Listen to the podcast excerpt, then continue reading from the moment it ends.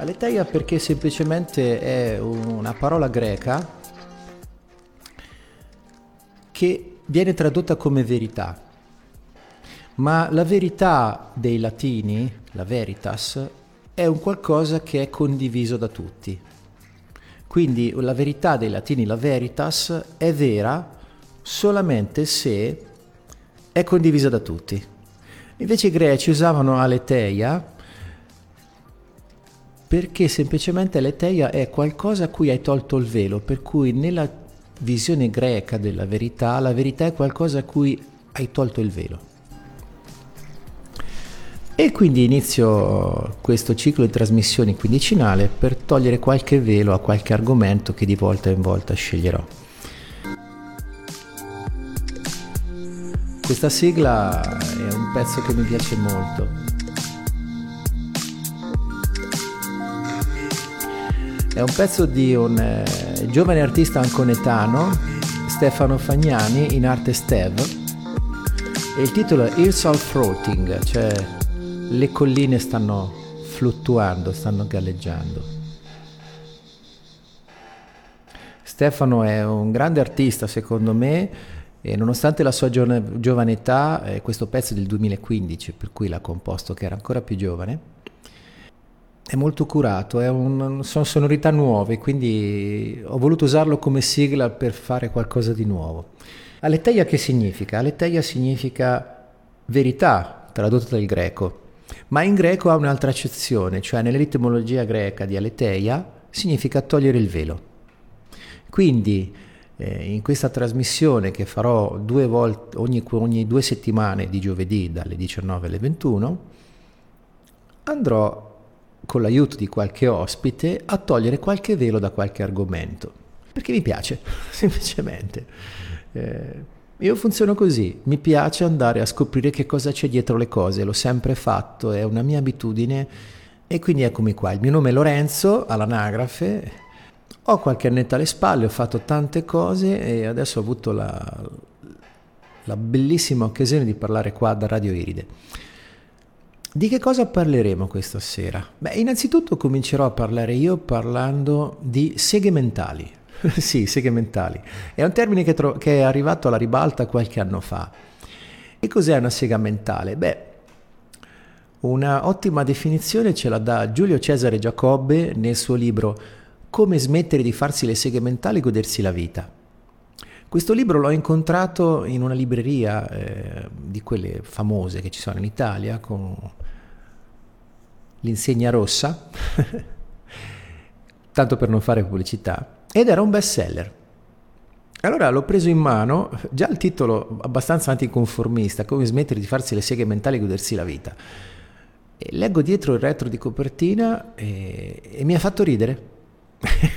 Però che, che stile! E quindi l'ho comprato.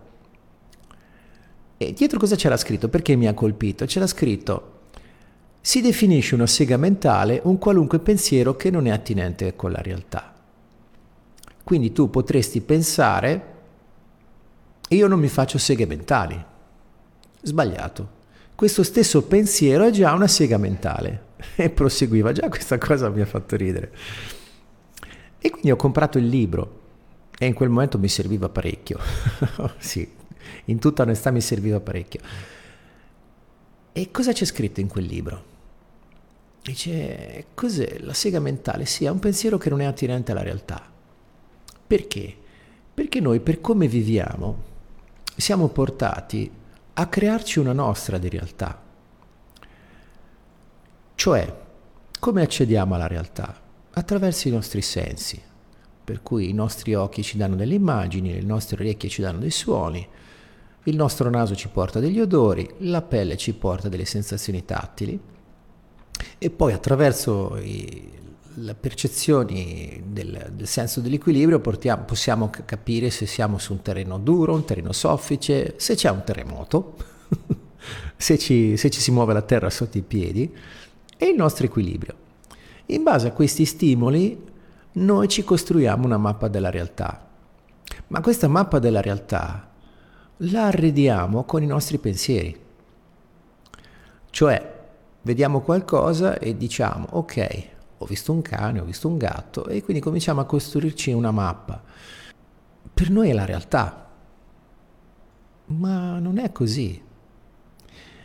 C'è la, quasi la stessa relazione che c'è tra l'ambiente dove noi giriamo e la mappa sul navigatore. Cioè, quando andiamo in giro con la macchina, che usiamo il navigatore per andare a destinazione, eh, il navigatore sullo schermo ci mostra una mappa ed è molto ridotta rispetto alla realtà. Cioè, ci sono tante cose in meno. E quindi la mappa del navigatore sì, ci aiuta, ci fa orientare, però contiene molti meno elementi di quelli che ci sono in realtà. Così la nostra mappa della realtà è molto ridotta rispetto alla realtà. Cioè, noi che so, andando in giro per una via affollata, eh, tipo in un centro di una città, tutta la gente che ci passa accanto e noi neanche la registriamo, eppure c'è. Anche le cose che facciamo durante il giorno ehm, ce le dimentichiamo. Però non è solo questo, cioè in più noi che facciamo ci costruiamo delle idee che a volte non sono attinenti con la realtà o addirittura ci provocano sofferenza. Quindi il problema di farsi una sega mentale è che questo pensiero che non è attinente alla realtà a volte ci provoca sofferenza. Certo, ci sono delle seghe mentali che sono benefiche, tipo l'arte. Ci sono delle seghe mentali che sono molto perniciose, tipo il giudizio. Il giudizio non è per niente carino. Socrate diceva che era la bestia nera della società. E quindi in questo modo noi, creandoci queste seghe mentali, ci mettiamo nei, nei guai, ci mettiamo nei casini. sì, perché a volte interpretiamo le cose molto diverse da quello che in realtà sono. Come facciamo a tirarci fuori dalla sofferenza? Beh, sono migliaia di anni che tanti esseri umani lo, si fanno questa domanda. E sicuramente quello che dice Giulio Cesare Giacobbe aiuta. Perché? Perché oltre a dire apertamente che cos'è una siega mentale, ci, dice, ci dà anche un qualcosa che ci consente di vederle meglio. Quali sono le seghe mentali malefiche? Quelle che ci tengono nella sofferenza. Il problema è che a volte siamo così affezionati a queste seghe mentali che ci fanno soffrire che ce le teniamo ben care. E quando ci arriva anche solo un piccolo suggerimento indiretto che potrebbe farci togliere dalla sofferenza, e a volte scattiamo in, razio, in reazione a difendere quella sofferenza. è pazzesco, ma è così. Qua siamo tornati e stiamo parlando di seghe mentali. Quindi, cos'è una sega mentale? È un pensiero che non è attinente alla realtà. E di questi pensieri ce ne facciamo tanti. Solo che c'è una differenza, alcune di, delle seghe mentali che ci facciamo possono tenerci nella sofferenza, altre invece no. Quindi, come mai ci teniamo nella sofferenza tramite questi pensieri che non sono aderenti alla realtà? Perché la sega mentale è un modo simpatico per dire un pensiero che non ha niente a che fare con la realtà. Questo perché noi siamo sempre lì a costruirci la nostra realtà e viviamo in un mondo dove ci sono tante cose che sono andate oltre la realtà vera e propria eh, un esempio, basta andare in giro a vedere quanta gente c'è eh, ferma che sta sui mezzi pubblici o ferma ad aspettare che sta praticamente che vive davanti a uno smartphone. E quella è un, usare uno smartphone è una delle seghe mentali, ovviamente, perché lì ci mettiamo in, una, in un mondo che con la realtà ha poco a che fare. Quindi voglio parlare un attimo delle seghe mentali malefiche. Che cos'è una sega mentale malefica? Beh, da quando l'essere umano ha avuto quel po' di progresso che lo ha tolto dai pericoli immediati, Biologicamente non siamo cambiati molto, per cui abbiamo ancora tutta una serie di sistemi di allarme, per così dire, che i nostri antenati eh, usavano per sopravvivere, cioè se sei in mezzo alla savana e senti un leone che ruggisce, non è che ti stai a fare tante domande, avrà fame, non ha fame, chissà che intenzioni ha, che cosa sarà venuto a fare, oh che bello leone, no, via, gambe levate. Come dicono i tecnici in inglese, modalità fight or flight, cioè lotta o fuggi. Perché non è che puoi stare tanto a, per il sottile con una belva affamata. Quindi questi meccanismi, questi, queste strutture biologiche che ci consentivano di sopravvivere a dei problemi reali, sono ancora lì e si attivano anche con cose che in realtà pericolo non sono. E soprattutto perché? perché ci creiamo dei pericoli nel nostro cervello, cioè il nostro io si è espanso, è diventato ipertrofico, per cui consideriamo parte del nostro io delle cose che in realtà non lo sono, cioè tipo il nome, il cognome, la reputazione, eh, che cosa gli altri pensano di noi, il nostro ruolo, le nostre relazioni, eh, il nostro lavoro, sono tutte cose che noi consideriamo erroneamente come fondamentali della nostra identità. Ma in realtà se ci pensate bene, anche se cambiassimo immediatamente nome, noi saremmo comunque nel corpo dove siamo. Anche se andassimo a vivere in un altro posto e quindi tagliassimo con le nostre relazioni, con la famiglia, col lavoro, saremo comunque noi stessi. E anche se perdessimo tutti i soldi, tutti i nostri averi, noi saremo comunque noi stessi. E purtroppo per la maggior parte di noi non è così.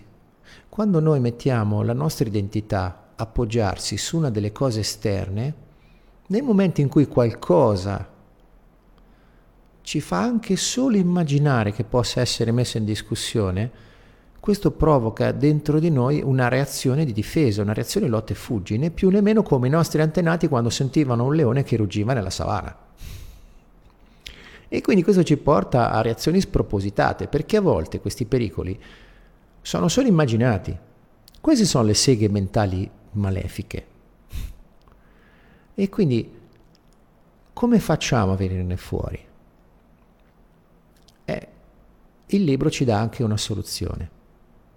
È molto divertente come la introduce perché fa, ah, sono antichissime tecniche di origine buddista e zen, per cui mica niente da ridere.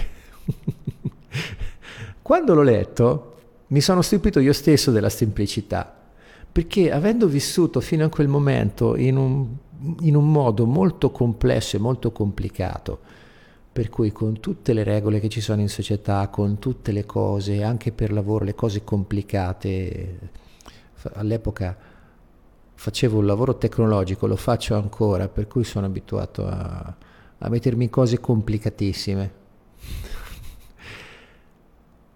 La risposta è la meditazione. E in quel libro Giulio Cesare Giacobbe, Come smettere di farsi le seghe mentali e godersi la vita, mi ha spiegato in modo divertente, questa è la cosa bellissima di quel libro, mi ha spiegato in che modo meditare. Io avevo associato la meditazione per quello che si vedeva in giro, cioè quello che girava più all'epoca, parlo del 2004, era il, il Soka Gakkai con Nami-o Renge Kyo. Quindi vedete tutta sta gente che stava lì continuamente Nami-o Renge Kyo, Nami-o Renge Kyo, Nami-o Renge Kyo, Nami-o Renge Kyo. Dicevo, no grazie, cioè, è tutta la vita che ho a che fare con la Chiesa Cattolica, con i ritualismi, con eh, le preghiere, le messe. Cioè, basta, non, non voglio edificarmi in un'altra ritualità. Voglio fare qualcosa di, di, per me, per uscire dalla sofferenza in cui mi dibattevo allora. E quindi ho letto della meditazione. E che cosa dice della meditazione Giulio Cesare Giacobbe? Dice, la meditazione serve a pulire il cervello e i pensieri dalle seghe mentali che causano sofferenza. Ho detto, oh cazzo, è come dice un mio carissimo amico, è, è stato un momento cazzo. cioè, però mi serve, lo voglio, come si fa? Co- io ero pronto a fare chissà che cosa, cioè a mettermi a fare cose complicatissime e vado a leggere lì per ripulire i tuoi pensieri serve fare un esercizio di attenzione. E quindi già mi immaginavo chissà che cosa. Osservi il tuo respiro. Siccome è tutto qui. Cioè, osservo il mio respiro. Cioè, un, una cosa così semplice, metto a osservare il, il respiro e mi pulisco la, la, la mente. Però, ho eh, cominciate a leggere, dice sì, perché quando tu ti metti a osservare il tuo pensiero, mentre metti la tua attenzione sull'aria che entra e esce dal naso, stai creando una cosa che si chiama il testimone interiore, ti stai osservando. Per cui tu metti la tua attenzione sul respiro e cominci a percepire come l'aria entra e esce dal naso seduto in un posto tranquillo, ma non obbligatoriamente in una posizione particolare, e lasci passare tutto quello che arriva, cioè quello che senti, quello che vedi, se hai gli occhi aperti, puoi chiudere gli occhi, eh, e se qualcosa ti porta via dall'attenzione, dall'aria che entra e esce dal naso, tipo il pensiero, oh, devo pagare la bolletta, oppure domani devo andare a fare quella cosa, accidenti, c'è quel tipo lì che verrà sicuramente a disturbare la mia vita per quelle pretese assurde che ha tutti i pensieri del genere. Non fai nulla. Semplicemente accogli quel pensiero e riporti l'attenzione con gentilezza e armonia di nuovo sul respiro. Tutte le volte che serve. E io quando ho cominciato a farlo, le prime volte era come stare in un ristorante affollato all'ora di pranzo, cioè avevo veramente una caterva di pensieri. E quindi le prime volte è stato veramente stressante rimettere l'attenzione lì, però ho insistito e ho cominciato a trarne giovamento. Sì, ho cominciato col tempo a avere meno rumore di fondo nella mente, poi Qualche anno dopo ho letto un articolo scientifico di, che parlava di questo. Praticamente noi abbiamo nel nostro cervello una zona che, si chiama, che viene chiamata Default Mode Network, cioè una rete che si attiva quando fai niente, quando non hai un obiettivo preciso. Quindi quando non hai niente da fare, che ti tiene l'attenzione impegnata, si attiva quella zona lì. Ecco, meditando quella zona lì viene rinforzata e quindi calano i pensieri, perché non è più una cosa che, come dicono i buddisti, non è più una scimmia che salta da un ramo all'altro. I buddisti dicono che la nostra mente è come una scimmia che salta da un ramo all'altro di continuo, urla e strepita. Ecco, meditare con quell'esercizio lì semplice di mettere l'attenzione sul respiro aiuta a migliorare la qualità del nostro dialogo interiore. E oltretutto lì mi sono reso conto di una cosa fondamentale che fino a quel momento ignoravo. Cioè io ero identificato con i miei pensieri. Cioè ero convinto che tra me e i pensieri non ci fosse distinzione. Lì ho capito, proprio eh, l'ho sentito, che quello che io pensavo era il prodotto della mia attività, non ero io. Un po' come la luce di una lampadina. Quando voi accendete una lampadina, la lampadina produce luce, ma la luce non è la lampadina. E quindi questo mi ha tolto un grande peso perché essendo cresciuto in una cultura cattolica, anche se non sono particolar- stato particolarmente costretto ad essere cattolico dalla famiglia, però comunque sia, ogni tanto a messa ci andavo, praticavo la parrocchia, quindi avevo interiorizzato quell'idea della dottrina cattolica che esiste il peccato di pensiero. Quindi quando c'era un pensiero che non era proprio giusto, mi metteva in crisi. Lì ho capito, invece, è stato chiaro, che il pensiero può essere fatto di qualunque tipo. E quando scegli di non combatterlo e di accoglierlo, perché in pratica quando mediti i pensieri li accogli, non, non noti più con i pensieri, perché l'intenzione di combattere un pensiero che sorge nella tua mente in realtà lo rafforza e quindi diventa inutile. Se invece lo accogli, lo osservi e continui a mettere la tua attenzione sul respiro, il pensiero prende la sua dimensione corretta, cioè che è solo una piccola parte del prodotto della nostra attività cerebrale, e se ne va. Semplicemente.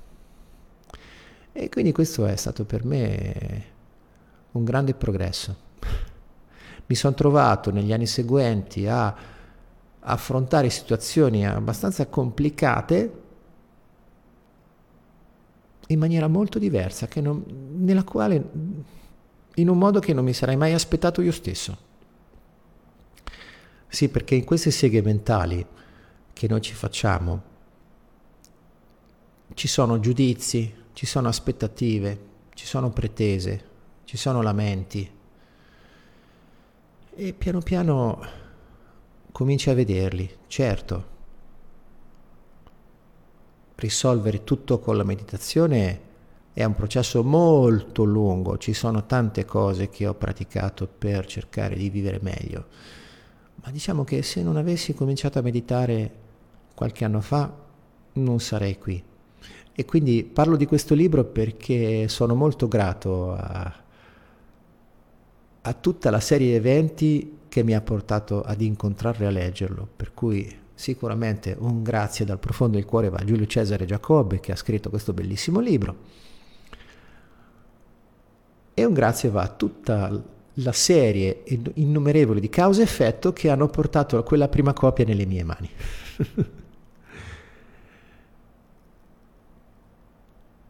Ed è stato bello perché se non fosse stato così non avrei mai iniziato a meditare.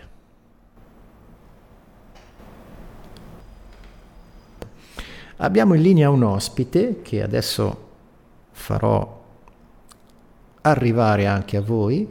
Il suo nome è Ivo Mici, Micic ed è eh, un esperto in tante cose, eh, fa il formatore, sta mettendo a punto un libro cui, in cui parlerà delle sue tecniche e queste tecniche eh, sono uno dei tanti mezzi disponibili per fare un po' di pulizia di seghe mentali e non solo. Ci sei Ivo? Ci sono, buonasera a tutti, buonasera, ciao Lorenzo. Ciao, allora. allora innanzitutto voglio ringraziarti per avermi invitato e ringraziare Radio Viri. Grazie. E e mi aggancio un attimino a quello che è poi il tema centrale della, della serata. Mi presento un attimino veloce giusto per, per, insomma, per, togliere il dubbio alle persone, ma chi è questo qui che sta parlando? Perché, perché eh, parla di questo argomento, cioè che esperienze vuole condividere con noi. Come già accennato, io mi chiamo Ivo Mitici, sono, sono, vabbè, sono innanzitutto un, eh, un, essere come tutti voi, quindi sono una persona in, incarnata in una persona vivente che sta facendo l'esperienza in questo ciclo vitale insieme a voi. E quello che faccio nella vita, diciamo che da 18 anni a questa parte, ho dovuto rimettere un attimino a posto quelle che erano le mie seghe mentali e quella che era la mia, come la chiamo io, la mia indizia personale che mi trascinavo indietro inconsapevolmente, che non mi portava a vivere poi quello che è il, il, il percorso no, dell'esperienza vitale che ognuno di noi fa, nel mio caso il mio, non mi portava a vivere bene quello, quello che viene definito il presente. e quindi la qualità della vita non mi soddisfaceva, quindi non vivevo così bene, diciamo che le segmentali erano davvero tante. E, e, questo mi ha portato ovviamente a fare delle ricerche, a, a buttarmi in più settori, eh, parlo settori come la medicina tradizionale cinese, il Tuinai, il Qigong, eh, di cui ho fatto un po' di corsi di formazione come operatore del benessere, eh, settori come le arti marziali di cui sono stato istruttore per anni, sport da combattimento, eh, settori come la PNL, il coach, il mental coach e così via, fino ad arrivare a, a capire quello che era la chiave mancante che potesse veramente aiutare le persone ehm, diciamo, a uscire da queste seghe mentali e a ritornare veramente nella consapevolezza del qui e ora. Quindi, e, Ivo, scusa, mi viene una do- Ivo, scusami, sai, mi viene una domanda, quindi hai trovato la chiave mancante, ma eh, per quale serratura? Allora, sono diverse le serrature, conducono mm. però tutte alla stessa porta. Mm. E adesso ve la, ve la, rivelo. Grazie per la domanda. sì, mi è arrivata così spontanea perché eh, mi piace interagire. No? Tutto quello che hai detto è molto interessante e mi ha smosso la curiosità. Quando ho sentito la chiave mancante ho detto ok, per aprire cosa? esatto, allora, la, la, chiave mancante, tra l'altro, come accennato prima, eh, io sono praticamente il creatore, l'autore di quello che è il libro eh, che tu hai avuto l'occasione adesso di avere in anteprima e che praticamente pubblicherò a breve eh, su Amazon, il libro che si chiama Coaching Depurativo. Ho codificato proprio un percorso che si chiama Onchi Way, che è un, un, diciamo un, una rappresentazione di quello che è il, l'unione sia di quello che è il mondo asiatico, quindi le tecniche antiche asiatiche e orientali, sia il mondo indiano, quindi l'antica India, e sia l'Occidente, come ad esempio tecniche più moderne come la programmazione neurolinguistica e il coaching. Perché a mio avviso, dalla mia esperienza, che ho potuto poi testare sulle persone, oltre che su me stesso, e arrivando sempre alla stessa, alla stessa conclusione, allo stesso risultato, anche se si arrivava da segni mentali differenti, ehm, quello che che ho capito è che il segreto stava nell'esperienza individuale e nel saper utilizzare questi strumenti, queste tecniche, queste metodologie, queste correnti, chiamiamole come vogliamo, ehm, nel presente e nelle necessità reali individuali, cioè nelle, nelle infinite singolarità di cui siamo, quindi noi siamo infinite singolarità, però in una matrice che ci accomuna tutti. Quindi la sfida era non più fermarsi alla singola tecnica, al singolo metodo, ma come rendere dei processi, delle procedure che permettessero veramente di sciacquare via le seghe mentali dal coaching depurativo per andare proprio a depurare quello che è il nostro passato, che possa essere chi crede in questa vita, chi nelle vite passate, non importa, tutta questa immondizia che ci trasciniamo addosso inconsapevolmente, che ci porta a farci quelle seghe mentali, perché poi mi aggancerà quello che hai detto prima, molto interessante sia sul, sul, discorso mentale sia sul discorso della meditazione, della respirazione, eh, mi portò praticamente a codificare questo, questo metodo dove non è importante tanto la corrente, la disciplina o la tecnica, ma la matrice che praticamente va ad aggiustare qualsiasi, qualsiasi, qualsiasi conflitto, qualsiasi paura, qualsiasi sicurezza, insicurezza, qualsiasi tensione, qualsiasi preoccupazione, qualsiasi disarmonia e permette poi di vivere anche con più felicità, con più vitalità, successo e prosperità. Eh, questo inteso successo come non il successo che ci fa nascere appunto con le seghe mentali, perché spesso il successo che viene trasmesso a noi dalla società e da tutto ciò che, che viviamo nel, in questo mondo, no? sul pianeta Terra, eh, ci porta praticamente a creare un successo che sia standardizzato, ovvero o sei famoso, o hai soldi, sei ricco o non sei nessuno e se non sei famoso, ricco o hai soldi non hai successo. Non è vero.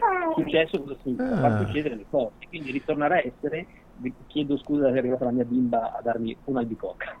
Grazie. Guarda, sicuramente tua, tua, figlia è venuta proprio a, a, dirci sì, è vero quello che stai dicendo, sì, però anche, possiamo anche goderci un bel frutto. Infatti, infatti adesso me l'ha portata per cui volate fargliela mangiare. che età ha tua figlia, Ivo? Eh, c'ha tre anni e mezzo. Oh. E mezzo, è sveglissima, è, è proprio, guarda, posso dirvi in diretta qua che una delle, sicuramente il contributo maggiore che mi ha portato ad aumentare la mia consapevolezza e mi ha aiutato anche a codificare il coaching depurativo e OMC Way è stata proprio la sua nascita perché mi ha fatto capire cos'è veramente l'amore incondizionato, cioè amare non accettare quindi questo lo, lo, condivido proprio con piacere e invito eh, mi ha anche aiutato a capire una cosa che io ho scritto nel mio libro sì sì quindi, quindi eh, ti, fermo, ti fermo un attimo ti fermo un attimo scusa perché ti faccio una domanda irriverente. Quindi tu ci stai dicendo che il successo non è solamente e la realizzazione non è solamente fare denaro, diventare ricchi, produrre, produrre, produrre e ostentare no, status symbol? Esatto, è tutt'altro. Quello che, quello che io chiamo nel mio libro la chiave mancante del coaching, del successo e della PNL, e non sto scherzando, è praticamente fondata su, su tre punti fondamentali, però non ve li dico tutti e tre, lo facciamo domani mattina, ve li riassumo in quello che è il, quella che è proprio la chiave da utilizzare nella serratura che volete voi, però che conduce alla stessa porta come dicevo prima. E la chiave è questa. Non è importante l'obiettivo, gli obiettivi che raggiungi, ma è importante il percorso che vivi per raggiungerli, ovvero l'esperienza che fai.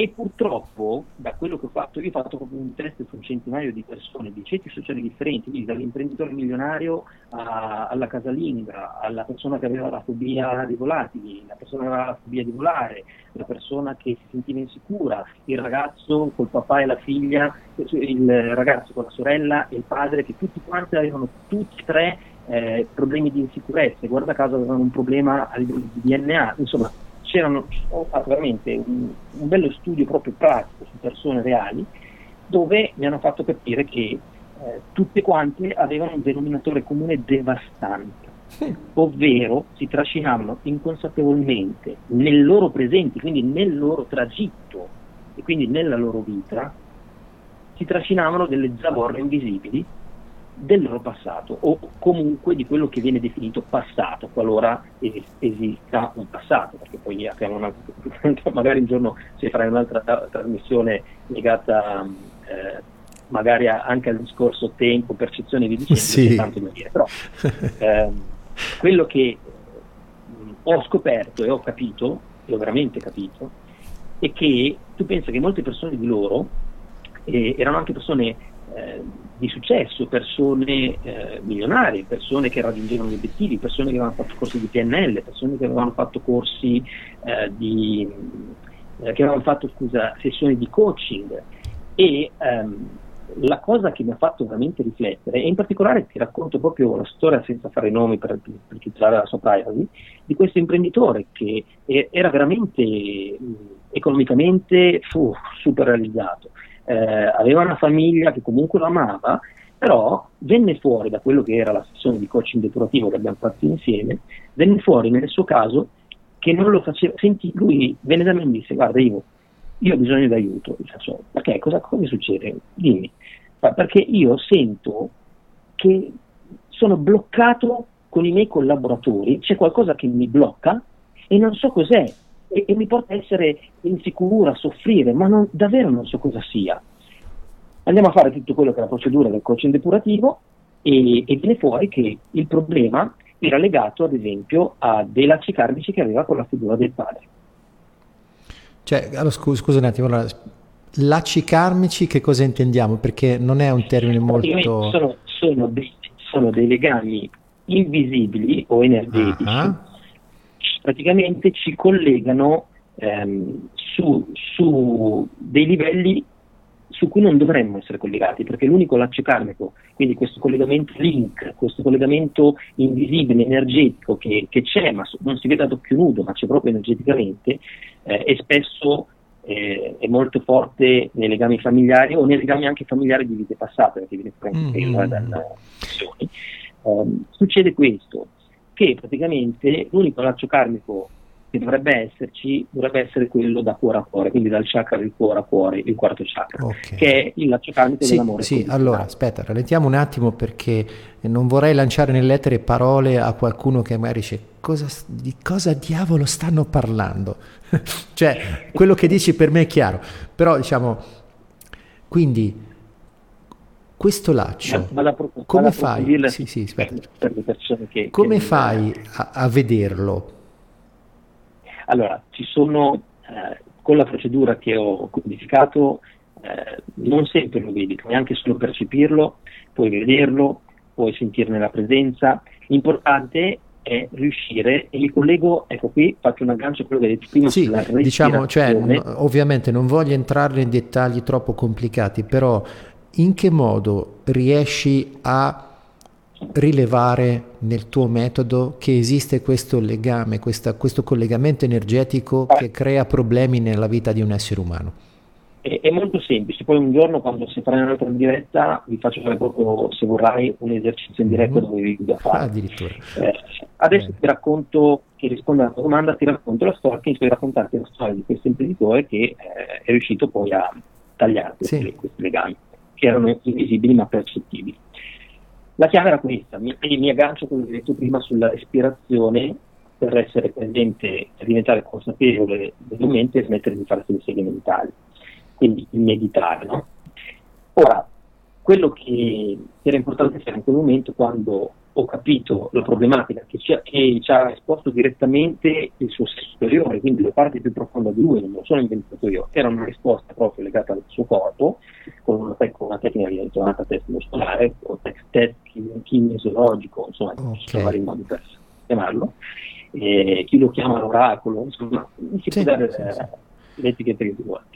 Una volta hai, hai, hai, hai chiesto in pratica al... Ho, ho, messo, ho, messo, la persona in questione, l'ho guidata a entrare in quello che io definisco lo stato neutro, ovvero mhm. passare da quelle che sono le serie mentali, quindi la mente critica, analitica, la forza di volontà che vibra a onde beta, quindi vuol mhm. dire quella che con cui mi stai ascoltando adesso tu Lorenzo, quella con cui mi stanno sì. ascoltando le persone, qualcuno magari mi sta criticando, dice ma cosa sta dicendo questo? Ecco, quando si lavora da quella mente lì, come ho, scritto, come ho spiegato molto bene nel mio libro, si sta lavorando solo con, con una capacità di elaborazione date dalle 7 alle 9 informazioni sì, al secondo, sì, 40 bit al secondo. Il segreto era riuscire a portarlo invece in connessione con la parte più profonda di lui, okay? che viene definita ad esempio in psicologia e in altri rami l'inconscio. Okay? Per portarlo in questa fase, lo portato in uno stato neutro, semplicemente spostandosi da fuori, quindi dall'attenzione, a dentro di sé, in maniera molto veloce, quindi senza tecniche di ipnosi, senza tecniche di, di meditazione, semplicemente con dei metodi molto particolari e veloci, eh, di cui uno, se ti ricordi, te lo feci anche provare e ti è piaciuto, sì. praticamente con, eh, con uno di questi metodi l'ho portato a spegnere un attimino quella parte cosciente, quella parte attiva della mente, quella parte che fa scattare la critica o le critiche o l'analisi o le seghe mentali, sì. gliel'ho fatta spegnere un attimino e gliel'ho fatta unire invece con la parte più potente di sé.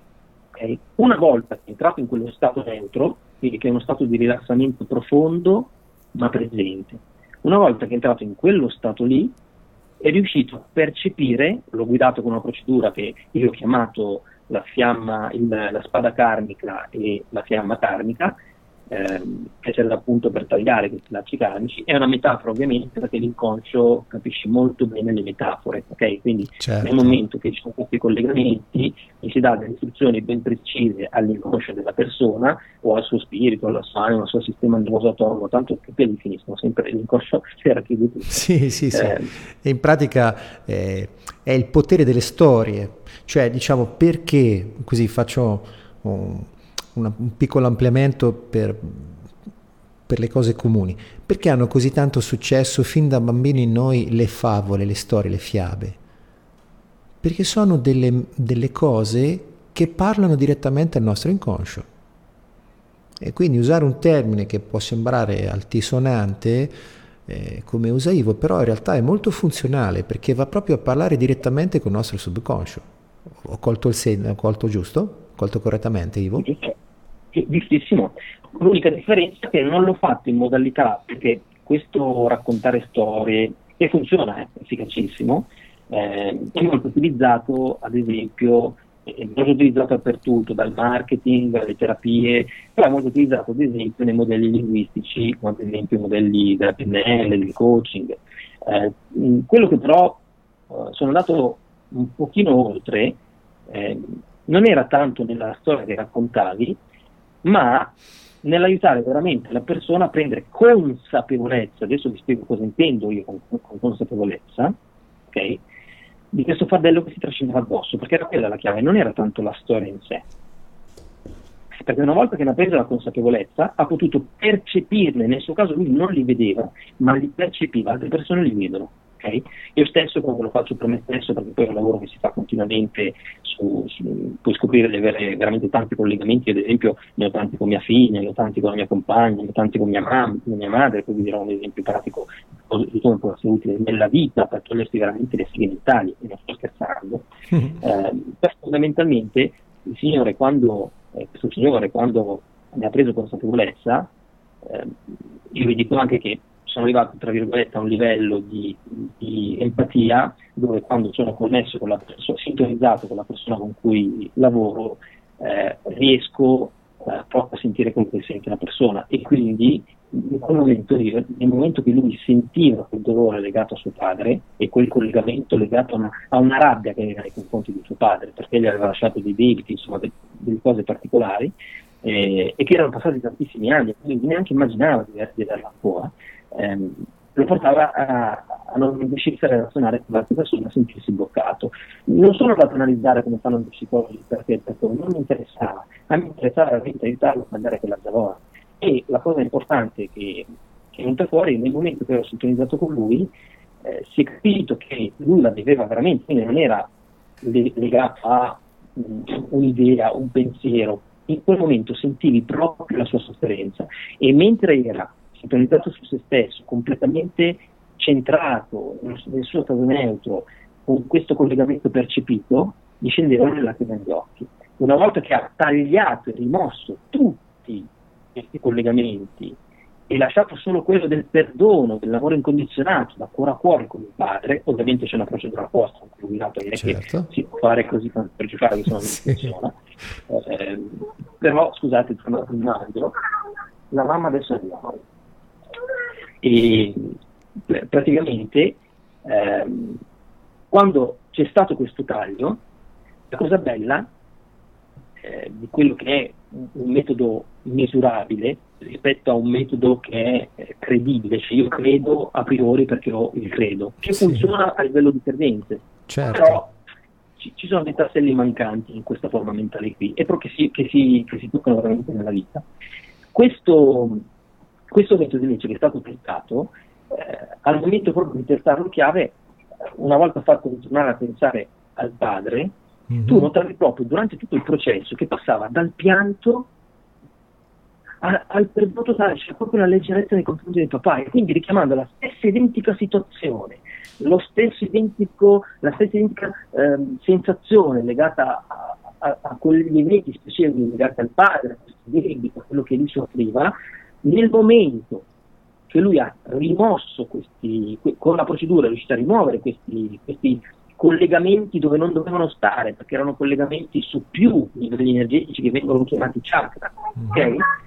E, e, ha lasciato solo quello fondamentale, perdonando veramente, lasciando andare il il passato legato a suo padre, se si può chiamare passato, perché per me sì. sempre presente posso spiegare, passato, presente e futuro accadono tutti in questo momento, la nostra percezione che, che, che, che vale, che ha una percezione differente del, di questi cicli.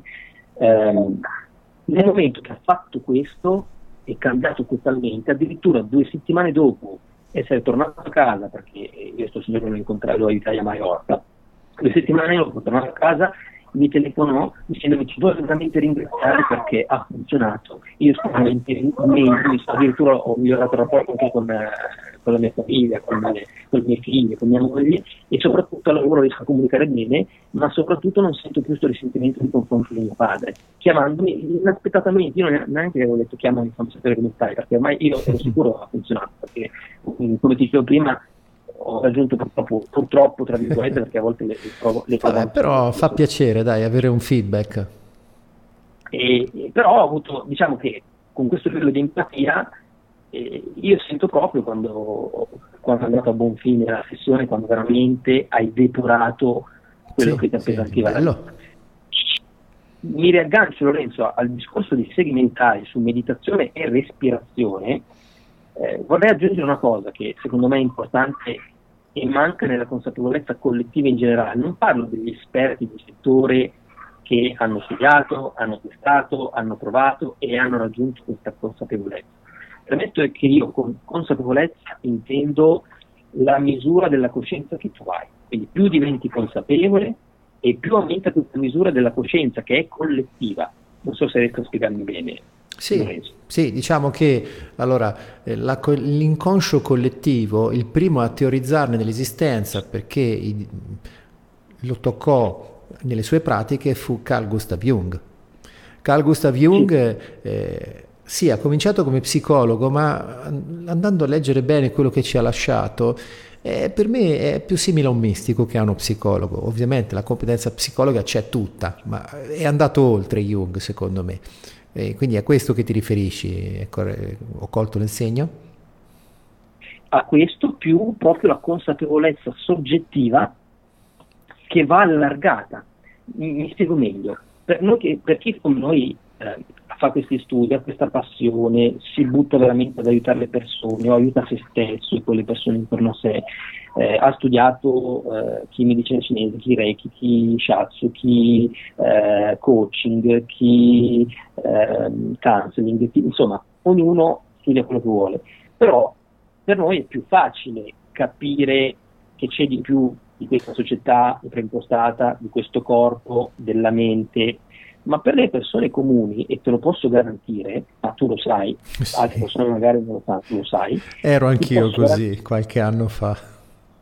Eh, ti, ti, posso garantire che, anche io ero così, Lorenzo, ti posso garantire che eh, manca questa consapevolezza e nel momento che ce l'hanno, boom, cambia tutto. E sulle persone che, eh, ad esempio, ho testato il corso depurativo stesso, queste persone qua come dicevo, erano siti sociali differenti, ma appena prendevano consapevolezza, ad esempio gli spiegavi semplicemente, semplicemente che potevano cambiare stato di coscienza, quindi passare dalle segmentari dell'attenzione a uno stato più profondo, riconnettersi a, tu, a tutto il loro potere, a tutte le loro parti, riunirle con esercizi molto semplici, pratici, efficaci, ok? Si, si sapeva veramente un mondo. Bene, bellissimo, è bellissimo. L'ultimo che ti cito è un mio carissimo amico che è laureato in psicologia, eh, è un autore di 15 libri, eh, è praticamente mh, mm, è un ragazzo veramente in gamba e abbiamo scoperto con, con, con il coaching educativo, abbiamo scoperto praticamente che veniva trascinato da quella che era sì la sua immondizia del passato e i suoi segmentali, ma dai condizionamenti okay? anche della società, quindi societari, che come sappiamo, come dice Bruce Lipton, famoso biologo cellulare, sappiamo benissimo che l'ambiente influenza le nostre cellule, quindi in base all'ambiente in cui siamo soggetti, le nostre cellule vanno a reagire e a plasmarsi secondo quel determinato stimolo. Quindi faccio un esempio, se io mi trovo in un ambiente dove sento che intorno c'è l'energia negativa, mi sento a disagio, oppure vado in un ambiente che è proprio tetro, lucubre, scuro e, e, vibra differentemente da me, io incomincio a vibrare a quella, a quella, frequenza e quell'ambiente comincia a impattare su quello che è il mio, il mio stato. Okay? Sì. Questo per agganciarsi, le seghe mentali non è detto che siano sempre mentali, attenzione, non è detto che siano sempre mentali, vengono definite come tali, okay? ma siccome la mente è una terminologia molto ampia, chiaramente vuol dire anche inconscio, vuol dire anche parti coscienti, sono tutte parti della stessa, eh, praticamente della stessa, eh, della stessa cosa, eh, dico ancora questa cosa poi abbiamo tutto, eh, perché sennò poi diventa troppo, troppo lungo. Ehm, eh, oltre al discorso del, del discorso della sega mentale, presa come aspetto solo mentale, dove si va di nuovo a dicotomizzare, a dividere quello che siamo realmente, noi siamo già tutti, ok? È nella società in cui viviamo che ci insegnano a dividere, quindi andremo a farci queste seghe mentali, perché c'è questa divisione. Sì. Ma le seghe mentali ci vengono anche dagli stimoli circostanti, proprio perché le nostre cellule sono soggette alla trasformazione, all'influenza dell'ambiente in cui noi siamo, che siano delle persone con cui interagiamo, sì, sì, siano, sì, sì, eh, dammi un minuto quasi finito, ok? Che cosa vuole quel tesorino? Eh, Vedi дедушка, te lo, te lo metto lì, dai, te lo metto lì, continua a parlare. Sto facendo una cosa che solito non faccio. Comunque, eh, quello che volevo, volevo aiutarvi a comprendere è che ci sono degli aspetti molto profondi che vanno al di là di quello che è la nostra consapevolezza societaria. Cioè, nella, nella, società in cui viviamo non ci vengono passate certe informazioni per svariati motivi che non dico adesso per non prendere troppo tempo, non ci vengono insegnati determinati meccanismi che abbiamo già naturali in noi e quindi questo porta a non poterci difendere da quelli che ad esempio nel libro io ho definito i nemici tossici, i tre nemici tossici dei comportamenti vitali. Mm. E questo perché? Perché spesso perché noi pensiamo che è tutto dovuto al nostro modo sì. di reagire. E quindi scusa, scusa, allora, eh, visto che la cosa è molto interessante, dove le troviamo queste informazioni? Allora, eh, premetto, mentre ti sto parlando sto mettendo un caffè con delle mie figlie, no? siccome in diretta io non potevo, non potevo ovviamente lasciare mia figlia lì solo, lo, non avrei neanche fatto proprio il piacere di stare con lei. Quindi, certo, eh, sono, mi sono Guarda, la, la, poi oltretutto la voce di tua figlia è così carina e simpatica che e, è fenomenologico queste, che si stia manifestando. Queste, Sai, questo, questo, scusami Ivo, questo dice anche, ci dice anche qualcosa di te, Capisci? Vedere come un essere umano si relaziona con i propri figli ci dà qualche indizio ah. sulla qualità di quell'essere umano.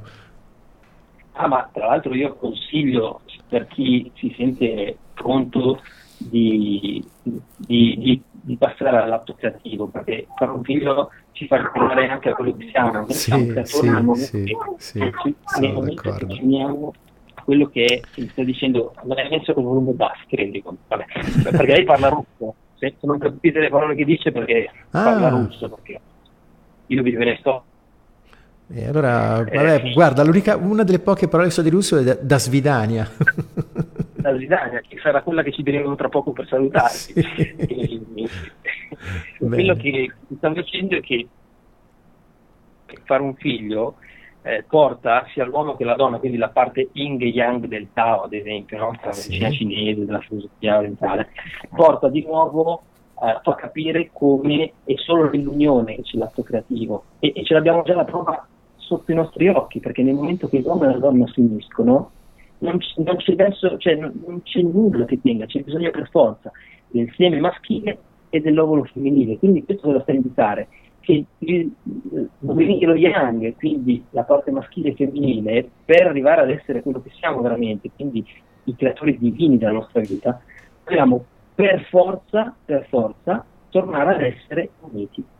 Sì, sì, sì, sì. sì. Questo è, sotto gli occhi di sì, tutti, sì, basta sì, vedere le famiglie quando fanno i figli. E, e quindi, prova... aspetta, aspetta Ivo, aspetta Ivo, perché di informazioni ne date veramente tantissime, ok? Eh, Sei proprio una sorgente proprio tosta di informazioni. Però mi metto nelle palle, eh, sì, senti me. che cazzata che ho detto. Mi metto nei panni di chi sta ascoltando. Allora, tutte queste informazioni di cui è evidente che ne hai altrettante, un'enormità in più dove le troviamo? Se qualcuno ha voglia di approfondire quello che tu racconti, allora, come arriviamo Lorenzo, a te? Ok, se tu mi permetti Lorenzo, siccome in maniera molto trasparente, io il libro, come sai, come tu hai già confidato, l'ho finito, però sì. sto creando anche un, un videocorso poi dove si vede proprio il video, cioè okay. tecniche perché Quindi se qualcuno volesse contattarti, come fa? Allora, se tu eh, mi permetti di fare un regalo a, a, tutta quella che è la comunità degli ascoltatori sì, di Radio certo. Iride, io mh, posso, posso, farvi questo dono qui. Eh, tramite la redazione o te o chi, con chi possono, possono, relazionarsi, solo perché il sito non è ancora pronto, se no do un link. Mm-hmm. Eh, praticamente po- eh, possono rimanere in contatto con voi, mandarvi magari la richiesta eh, dove loro vogliono il, il, mio libro in formato digitale e io gliene regalo una copia per il pubblico gratuitamente, dove possono veramente avere tutte queste informazioni e, e, e, smet- e sciacquare tutti questi segmentari della propria vita. Allora, co- quindi allora facciamo così, guarda, ah, mi impegno eh, se- tra 15 giorni perché adesso sto, ho appena iniziato a lavorare in radio, per cui eh, sì, sì, infatti sono proprio gnubbo come dicono i giovani adesso. per cui... sarai anche molto, molto, ispirato ed emozionato. Sì, infatti, infatti prima ho, ho passato un momento di panico, dico dov'è qual è il canale del microfono del, del, del, CD per mandare la musica. Ho fatto una cosa che non si fa in radio, ho lasciato il silenzio totale, ho detto vabbè, oh, eh, tanto di meglio non posso fare, accettiamo anche il silenzio. e quindi... Ehm, allora, intanto eh, se vuoi eh, dare, che so, una tua email eh, con, allora, che puoi condividere eh, con gli ascoltatori così possono rivolgersi direttamente a te, perché ancora non ho ben chiaro come, fare, come mettere in contatto chi ascolta a te. Quindi forse la cosa più diretta è che tu eh, dai una tua email sulla quale possono contattarti. Ok, allora possono contattare eh, da domani però perché ne creo una nuova sì, posta per... Eh, mi sembra opportuno. Per, per, ok, ne creo una, appena stacchiamo vado sul pannello da creo possono contattare direttamente info chiocciola omciway.com scritto O M come om, ok? Om, C scritto con la Q e la I, mm-hmm.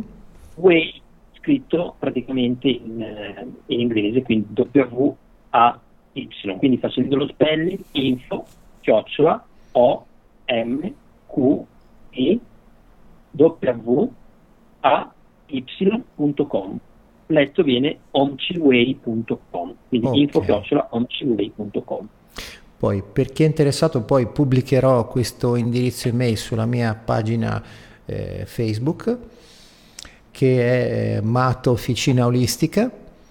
Eh, e se mi cercate su Facebook mi trovate come Ravi Mengoni perché di Lorenzo Mengoni ce n'è uno sproposito. Allora ho usato un nome spirituale che mi è arrivato qualche anno fa, Ravi Mengoni, Matto Officina Olistica, lì pubblicherò i riferimenti per raggiungere Ivo. Eh, per chi non riuscisse con questa informazione a mettersi in contatto già da subito. Ti, ti ringrazio Lorenzo, perché Prego.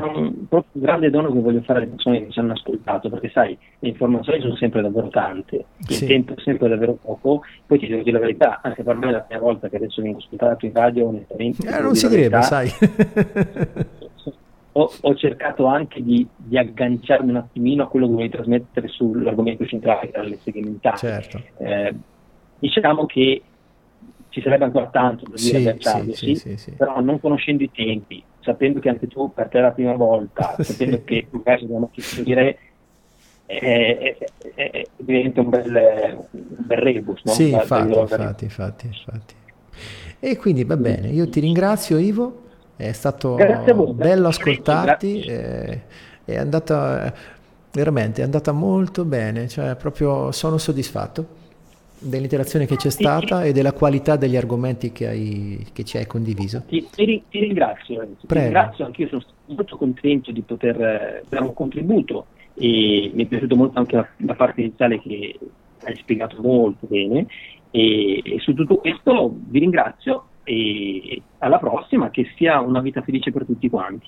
Grazie, grazie Ivo, grazie, grazie ancora. Un abbraccio, ciao, ciao, ciao. ciao siamo in attesa di, eh, di, un nuovo ospite che si sta collegando e prima, prima, un attimo prima di far parlare Jimmy Fascina volevo ringraziare Elisabetta per il suo messaggio che ci ha mandato in cui ha dato un altro contributo eh, sulle seghe mentali e ci parlava del meccanismo mentale di distorsione. Grazie Elisabetta, eh, un bel messaggio, ne terrò conto, grazie ancora. Ed ecco, sto per ehm, alzare il, il volume di Jimmy Fascina, un, un ipnologo e non solo. Pronto Jimmy, mi senti? Sì Lorenzo, io ti sento, tu mi senti sì, bene? Sì, sì, adesso sei in diretta, per cui ti stanno ascoltando anche eh, i nostri ascoltatori via web. Ok, Tanto ciao a tutti gli ascoltatori di Radio Itride, grazie che ci state ascoltando perché non è, non è insomma, scontato, anche perché non ci conosciamo, per cui insomma è sempre un sì. piacere e un onore. Sono grazie. contento di essere qui e insomma di anche poter parlare con il mio amico Lorenzo che ho conosciuto insomma tempo fa e sì, sì, sì, voglio... è una persona sì. molto molto bella, una persona Grazie. che devo dire mi è piaciuto un Grazie. sacco, per cui insomma, è un onore stare qui.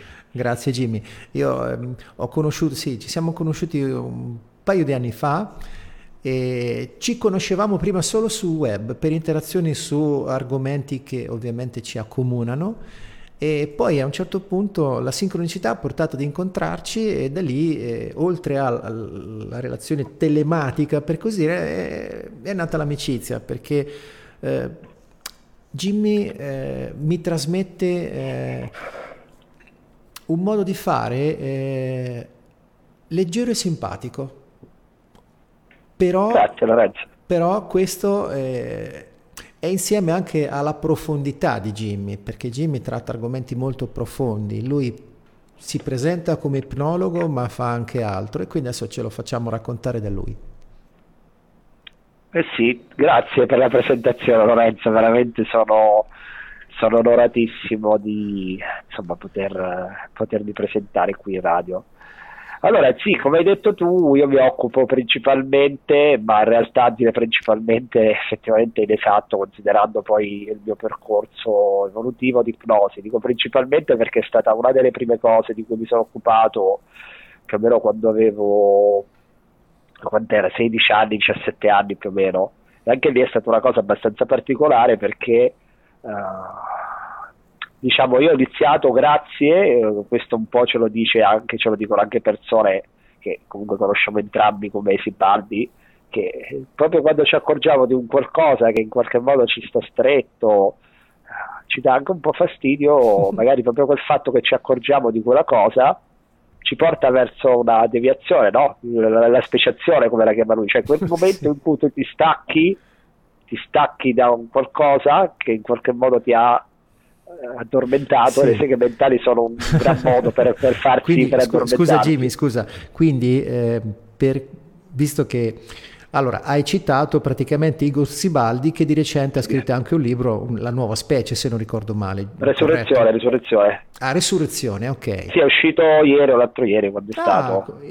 Mi sembrava che ce ne fosse già un altro che parlava di speciazione di Sibaldi. Ne è uscito un altro ancora? No, no, no, speciazione, resurrezione. Ah, resurrezione. Ah, okay. È uscito ieri o l'altro ieri, mi sembra. Wow, Sibaldi è molto prolifico. Fa più... Li scrive... eh, guarda, è, già, è già in uscita il prossimo ottobre ne sta già pubblicando un altro che stamattina ho visto da Tron che stavano scrivendo il titolo del libro nuovo ulteriore, per cui vabbè. Ah, sì, sì, sì, l'ho ascoltato al vivo, diceva, eh, mi spiace per i miei lettori, ma quest'anno ho fatto sei libri. qui. Avremo da leggere. Grazie Jimmy. Continua pure, scusami. Siete tranquillo. Allora, ti stavo dicendo, praticamente a 16 o 17 anni succede, ehm, diciamo che avevo un problemuccio, cioè ho iniziato a soffrire, ehm, diciamo, di insonnia. Eh, cosa che per me è una cosa assolutamente anomala perché non ho mai sofferto di insonnia. Eh, e a causa di questa insonnia io ero disperato perché proprio non riuscivo a dormire, non sapevo come fare, cioè, per cui proprio perché non riuscivo a dormire, non sapevo come fare, eh, mi sono ritrovato a dover trovare una soluzione perché non dormire è un problema serio purtroppo specie quando hai 16 anni poi sì, che sì, vorresti sì. dormire ma poi di, di giorno cioè, avevi sufficiente energia oppure provavi, sentivi la mancanza del sonno non fatto durante la notte? no no sentivo la mancanza del sonno perché non, non dormivo per cui insomma Lorenzo non era proprio eh, una cosa non è un bel vivere sì sì sì, sì praticamente mh, eh, trovandomi lì succede proprio questa cosa magica che dice Igor cioè sono costretto ad accorgermi uh, di quello che ho attorno. Mm. Quindi inizio a cercare delle soluzioni che prima non avrei mai neanche saputo l'esistenza, neanche mi interessavano. Mm-hmm. Cosa succede? Vado in biblioteca perché cerco di tutto, dai farmaci agli psicologi, però nessuno sembra riuscire a trovare una soluzione a questo cavolo di problema. E praticamente mh, vado in biblioteca perché all'epoca da ragazzino comunque andavo molto in biblioteca perché mi è sempre piaciuto leggere eh, vedo un libro su trading autogeno perché lo prendo? Perché il titolo, eh, perché lui stava lì da sempre, me non me l'ero mai filato di striscio, siccome ero a ricerca di qualsiasi cosa, quindi il mio campo di attenzione si era espanso, guarda caso. Sì, quindi cosa ha attirato la tua attenzione? Su la attenzione è un libro scritto trading autogeno, perché dicevo, che caspita è il trading autogeno? Cioè, boh, eh, vediamo, magari può essere utile, cioè non so, sai, nella, nella ricerca della soluzione uno fa di tutto. Mm-hmm. Per cui leggo questo libro, inizio a spiegarti questa cosa, e questo libro c'era, diciamo, per chi non sa cos'è il trading autogeno, oggi è una pratica che viene utilizzata appunto eh, training nel senso che è una sorta di allenamento fisico in parte, in parte anche mentale, ma in realtà sulla connessione mente-corpo, eh, diciamo degli anni, oddio che anni era, gli anni 30 se non ricordo male, no, Schulz non mi ricordo più di che anno è sinceramente, però insomma Mm, Quindi non hai, non hai, letto il libro negli anni 30, il libro era degli anni 30. No, no, il libro mi pare che, era, se, se mi pare che era intorno agli anni 30, però vorrei prendere sì, una, cast- sì, una, una, castra- una, castronata eh, totale perché poi mi sta venendo il dubbio. Comunque, insomma, leggo questo libro, c'era una cassettina, perché all'epoca i CD neanche esistevano, una cassettina mm. registrata con la voce del, che ti guidava e questa voce era una voce monotona, eh, diciamo Uh, diciamo un po' che portava alla sonnolenza e, sì, c'era sì. questo esercizio era in italiano o era in inglese? no, era assolutamente in italiano ah, quindi eh, era stato tradotto immagino perché i libri del genere sì sì sì, sì sì sì, sì, era assolutamente tradotto il libro immagino che l'autore fosse anglosassone o americano l'autore era anglosassone la cassetta era stata fatta una registrazione diciamo registrata con la voce italiana per, del, con l'induzione insomma di lavoro mm-hmm. e praticamente mh, io facevo l'esercizio l'esercizio di base in cosa consisteva? portare la percezione sul corpo della persona e iniziare a percepire gli arti come più caldi o più freddi o più pesanti o più leggeri progressivamente per questo autogeno, perché è un tecnico autogeno progressivo. Facendo uh-huh. questa cosa l'ho fatta due o tre volte e la terza volta che l'ho fatta a letto sono piombato in un sonno profondissimo per cui eh, avevo già dopo due o tre sessioni avevo risolto perché ho detto cavolo funziona ah, poi eh, mi sono messo a leggere fino in fondo il libro perché comunque ho visto che mi aveva sì, dato dei risultati sì, sì, quindi l'ho voluto leggere bene quindi, quindi scusa, scusa, Jimmy quindi in pratica eh, con il training autogeno ti sei fatto un'induzione Bravissimo, infatti ci stavo per arrivare. Dai, okay. in fondo al libro diceva. Sì, e, scusa un attimo, scusa, questo è importante perché al giorno d'oggi nel linguaggio comune vengono chiamate meditazioni cose che in realtà Bravissimo. non sono, sono induzioni Bravissimo. guidate, cioè Bravissimo. quando comprate il libro col CD diventa, eh, un, diventa un supereroe in due secondi tramite il CD, nel CD c'è un'induzione cioè la meditazione tecnicamente Bravissimo. è l'esercizio di attenzione di cui parlavo all'inizio della trasmissione. Questa invece sì. quando ti fai guidare da una voce o da un operatore, come nel caso dell'ipnosi, è un'induzione che viene guidata, è corretto? È corretto, anche se metterei una postilla. Sì. Ehm, ovvero, in realtà, quando tu parli di attenzione, mm-hmm. ehm, mettiamola così.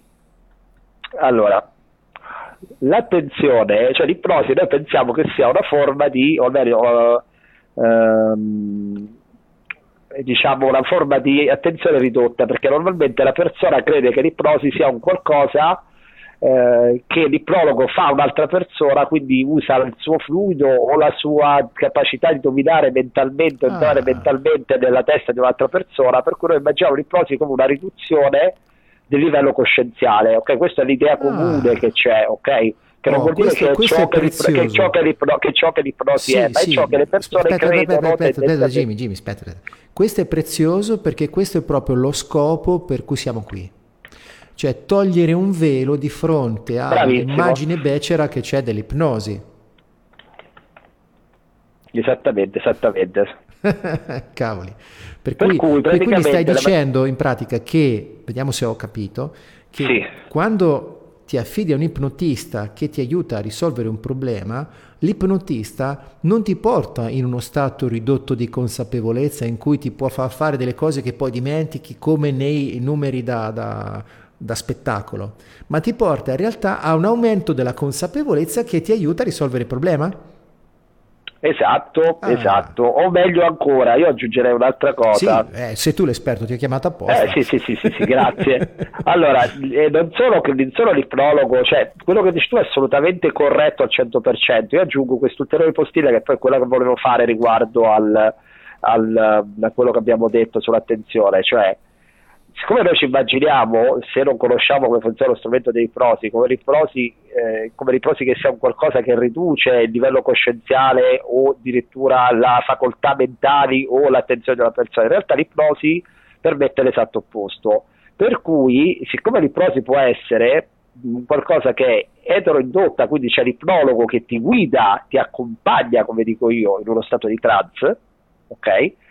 Ma tu stesso puoi indurti questo stato di trance, perché lo stato di trance è uno stato fisiologico, assolutamente fisiologico, che fa parte di come è strutturato il cervello, perché di ciò che il cervello utilizza per apprendere, perché l'apprendimento passa attraverso, diciamo, le, anche se non, non è corretto il termine, le regole che fanno funzionare l'ipnosi, per uh-huh. cui affinché ci sia apprendimento in qualche modo noi dobbiamo andare in una sorta di trance che poi sto può stupire le persone perché pensano perché molti dicono che quello è trance quindi è come se fosse ipotizzato non pensa no è l'esatto opposto sì, lo stato sì. di trance è uno stato di accresciuta attenzione ma focalizzata quindi cosa vuol dire? Nel momento in cui io sto facendo una pratica, per esempio, prendiamo, mi viene in mente, adesso lo cito, uh, perché comunque mi viene in mente lui in questo momento, Brizzi, quando parlano della presenza, lo stato di presenza e quindi l'osservatore della presenza è uno stato di iperattenzione focalizzata, sì. perché io devo essere focalizzato, cioè paradossalmente, che è un po' il paradosso della coscienza, io devo essere, per avere un'attenzione allargata, quindi notare tutto, paradossalmente devo essere focalizzato, perché mi devo focalizzare sul fatto che allargo la mia attenzione, io amo sì, i paradossi quando sì, spiego, perché i paradossi contengono la verità.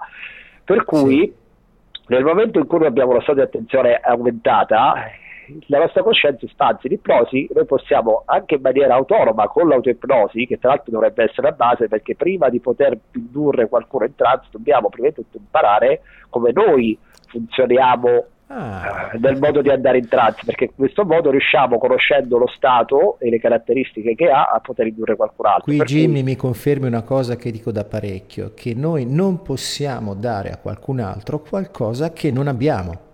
Bravissimo, bravissimo, esattamente, esattamente. Quanto più la persona, e questo te lo posso confermare anche con la mia pratica di lavoro, quanto più la persona fa esperienza di autoconoscenza e di espansione della propria coscienza, tanto più questa persona è facilitata quando poi va a fare un intervento guidato con un ipnologo eh, nel appunto entrare nello stato giusto. Tant'è vero che eh, i clienti tra virgolette più semplici per me, cioè sono quelli che non si fanno tante seghe mentali, quindi non utilizzano, non attivano tanto la parte diciamo sì, eh, sì, sì, cognitivo, razio, cioè non cognitivo, la parte razionale, cioè il fatto, quello che noi psicologi chiamiamo il cosiddetto fattore critico, che appunto mm-hmm. la, la nostra cara razionalità con la sua eh, diciamo, capacità di fissarsi, vuole valutare, giudicare, criticare, sminuire, comparare, eh, giudicare, decidere, ah. suddividere, analizzare, sviluzzare tutto. Guarda un, quando... guarda un, po', Jimmy, hai citato esattamente tutte le cose che molti altri formatori di grande livello definiscono attività egoiche. Ma va, ma va, ma guarda un po', guarda, guarda un, un po', po' eh. sì. che, curio- che curioso, che curioso che curioso, eh? praticamente mh, le persone che hanno fatto pratiche di espansione della coscienza, quindi per esempio sicuramente la meditazione, ma anche altre cose, sono paradossalmente, non paradossalmente, giustamente, quelle che sono più facilitate, perché sono persone che hanno imparato soprattutto a sentire, perché sentire è anche una focalizzazione, perché nel momento in cui ho sposto l'attenzione in questo il caro eh, Carlos Castaneda era super, super, super eh, diciamo corretto. Uh-huh. Eh, l'attenzione è tutto, perché dove io sposto l'attenzione, come ci insegnano anche gli una polinesiani, l'energia scorre. Nel momento in cui porto l'attenzione da una parte, in qualche modo io vado a espandere quella parte, per cui eh, nella mia focalizzazione sul sentire mm-hmm. Riesco più facilmente appunto a entrare in questi stati perché eh, se sono focalizzato sul sentire non sono più sul pensare. Certo. Per cui è estremamente semplice a raggiungere questo stato in questo modo, come ti dicevo. Ok? Sì. Allora, questo cosa vuol dire? Che nel momento in cui una persona inizia la pratica di autoipnosi, può utilizzare questo strumento per espandere la sua capacità di sentire, perché quando una persona va in trance, come detto, non ha una riduzione delle facoltà cognitive, ma diventa capace, chiaramente con l'allenamento, perché non è una cosa immediata. Quindi, quindi scusa Jimmy, sì, sentire cosa nel taglio? Questo è molto interessante, aumenta la capacità di sentire. In che modo aumenta questa capacità? Sentire cosa? Eh, allora te lo spiego, te lo spiego. Allora, in che modo? E soprattutto sentire cosa? Uh, fondamentalmente lo stato di trance si instaura quando noi abbiamo due condizioni la prima condizione è il monoideismo, cioè portare tutta la nostra attenzione su un pacchetto di informazioni che noi mhm. definiremo un'idea, eh, per esempio se io penso alla parola vacanza o il concetto di vacanza, sì. Eh, il concetto di vacanza si porta appresso una serie di significati semantici abbastanza evidenti. Cioè, ah, se penso vacanza, sì, posso sì, dirti sì, che ne so, luogo esotico per alcuni, montagna per altri. Momento questo, questo assomiglia molto a, alla parte centrale della meditazione. Cioè... Bravissimo, bravissimo. Allora, praticamente nel momento in cui Uh, io ho l'idea, ho la, l'attenzione focalizzata su quel pacchetto di informazioni. Se io sto pensando alla vacanza, quindi non sto pensando al lavoro, evidentemente, mm-hmm. la mia attenzione è focalizzata sulla vacanza, quindi non sto pensando al lavoro, non sto pensando ai croccantini sì. che devo dare al gatto, eccetera, eccetera. Quindi la mia, la mia, la mia attenzione, la mia focalizzazione è solo su alcune cose in più il secondo aspetto, che poi è conseguenziale, il superamento del fattore critico, cioè nel momento in cui penso alla vacanza e quindi inizio magari a immaginarmi mentre sarò in quella bellissima località di vacanza in cui sono completamente immerso, magari in questa esperienza, quindi magari sentirò le voci delle persone che sono attorno a me se c'è qualcuno, oppure il silenzio del vento, magari mentre io sono lì a ascoltarmi il vento, non devo pensare al lavoro, eccetera, eccetera. Quando io sono completamente immerso in questa esperienza, mm-hmm. io l'accolgo così com'è, quindi non la giudico, non la critico, quindi non attivo il fattore critico. Quindi quando ah. c'è un rilassamento del fattore critico, questo mi permette una vera e propria immersione dell'esperienza. In questo in un certo verso sì. è molto simile. Eh, o eh, sì. potremmo dire un'etichetta diversa di quello che okay. si fa dalla mindfulness, e, della mindfulness, sì, perché dalla questo, mindfulness sì. sei nel momento. Scusa Jimmy, sei, scusa Jimmy, Jimmy, e questo che vantaggio dà?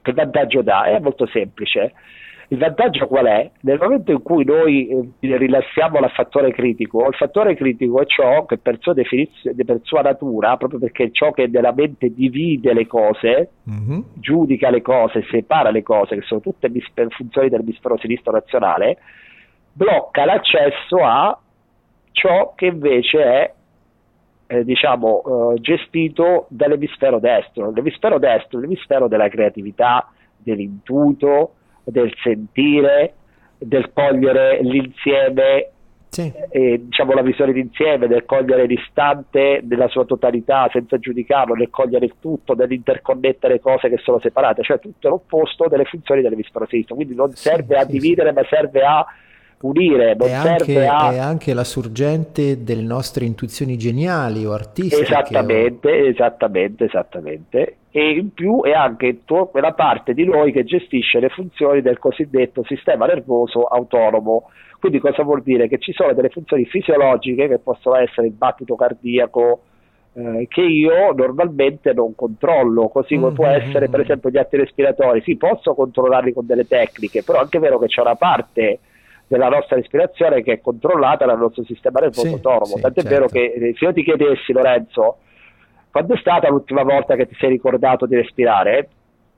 Non te lo ricordi probabilmente perché perché in quel momento non hai portato l'attenzione su quello. Certo. Quindi vuol dire che c'è una parte di te sì, che sì, si sì. occupa di respirare, esatto. come di far battere il cuore oltretutto, automaticamente. Oltretutto, esatto, se uno decide di smettere, aspetta, se oltretutto se uno smette di, decide di smettere di respirare dopo un po' arriva un, meccanismo interiore che ti forza a, a respirare di nuovo. Esattamente, esattamente, perché l'inconscio si occupa di farci, solo l'inconscio, l'emisfero destro si occupa di farci sopravvivere, cosa che l'emisfero sinistro invece a volte riesce, riesce a renderci molto sì, difficile. Sì, sono d'accordo. Per cui qual è il vantaggio? Nel momento in cui eh, io, e in questo senso si rientra perfettamente col discorso delle seghe mentali, eccetera, eh, e anche il discorso della verità, eh, mettiamola così, affinché noi possiamo vedere la verità dobbiamo avere ridotto al minimo il numero di seghe mentali che ci facciamo, perché? Perché le seghe mentali in qualche modo ci, eh, questo, questa grande iperattivazione mentale razionale ci porta a impedirci di, eh, di, poter percepire e sentire la verità del nostro intuito che noi sentiamo, perché comunque io mi occupo di prosi, ma mi occupo anche no. di lavori legati Quindi, alla questo, capacità. Aspetta, di... aspetta Jimmy, aspetta. Allora, diamo il giusto valore alla tua affermazione perché stai facendo un grande dono a chi ci ascolta. Quindi, praticamente, in quelle condizioni noi riusciamo a farci arrivare quelle intuizioni, quelle soluzioni ai problemi, quelle cose che stiamo cercando, quelle innovazioni, quelle cose preziose che persi dietro il pensiero razionale non vengono a galla perché le stiamo semplicemente oscurando. È corretto?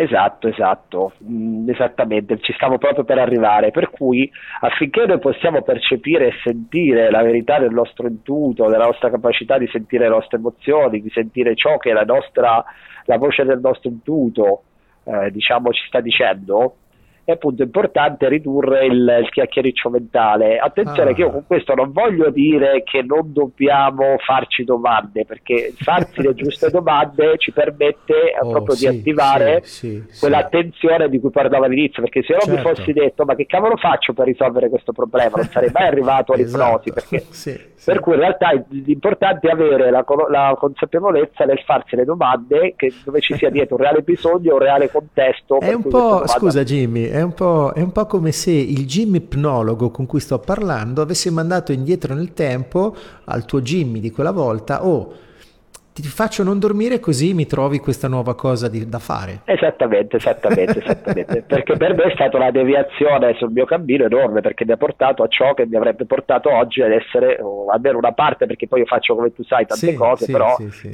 l'ipnosi mi ha dato un certo tipo di formamenti.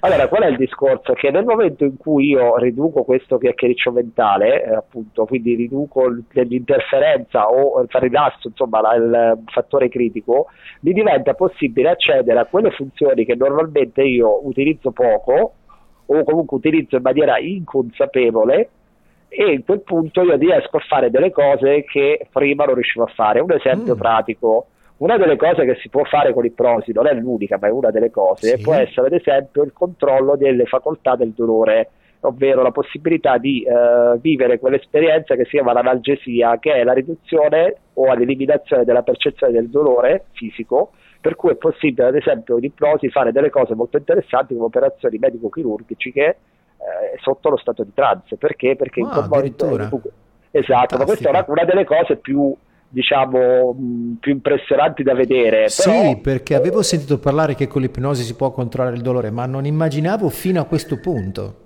Eh sì sì assolutamente sì. Eh, da noi in Italia questa cosa è poco utilizzata. Ci sono delle persone diciamo che non sono brave in questo. Per esempio, recentemente ho conosciuto un collega che si chiama Giancarlo, lui è molto molto bravo in questo, eh, mm. anche perché fa il fisioterapista, per cui ci lavora a contatto ah, col dolore continuamente. Sì, lui utilizza sì, l'ipnosi sì. per per aiutare le persone, per esempio ci raccontava degli ustonati e con gli ustonati ci sono Mamma pochi, mia. cioè lì gli ustonati basta, come dice lui, quelli anche mediamente con uno stione del 25% basta eh, un capello per provocargli un dolore eh, indicibile. Eh sì, eh. per cui in quel caso insomma, uno, è una dipnosi uno di quegli strumenti che può aiutare tantissimo. Però diciamo, a noi ci interessa relativamente, eh, sì, diciamo, in sì, questo momento del discorso medico, ci interessa invece un po' più quello espansivo. Allora, in che modo l'ipnosi mi aiuta ad espandere la mia coscienza e superare le seghe mentali? Perché mi permette, per esempio, di accedere alle memorie animiche. Una cosa molto bella che io ho eh, diciamo, incontrato sul mio cammino e quindi sono appassionato e chi mi conosce lo sa è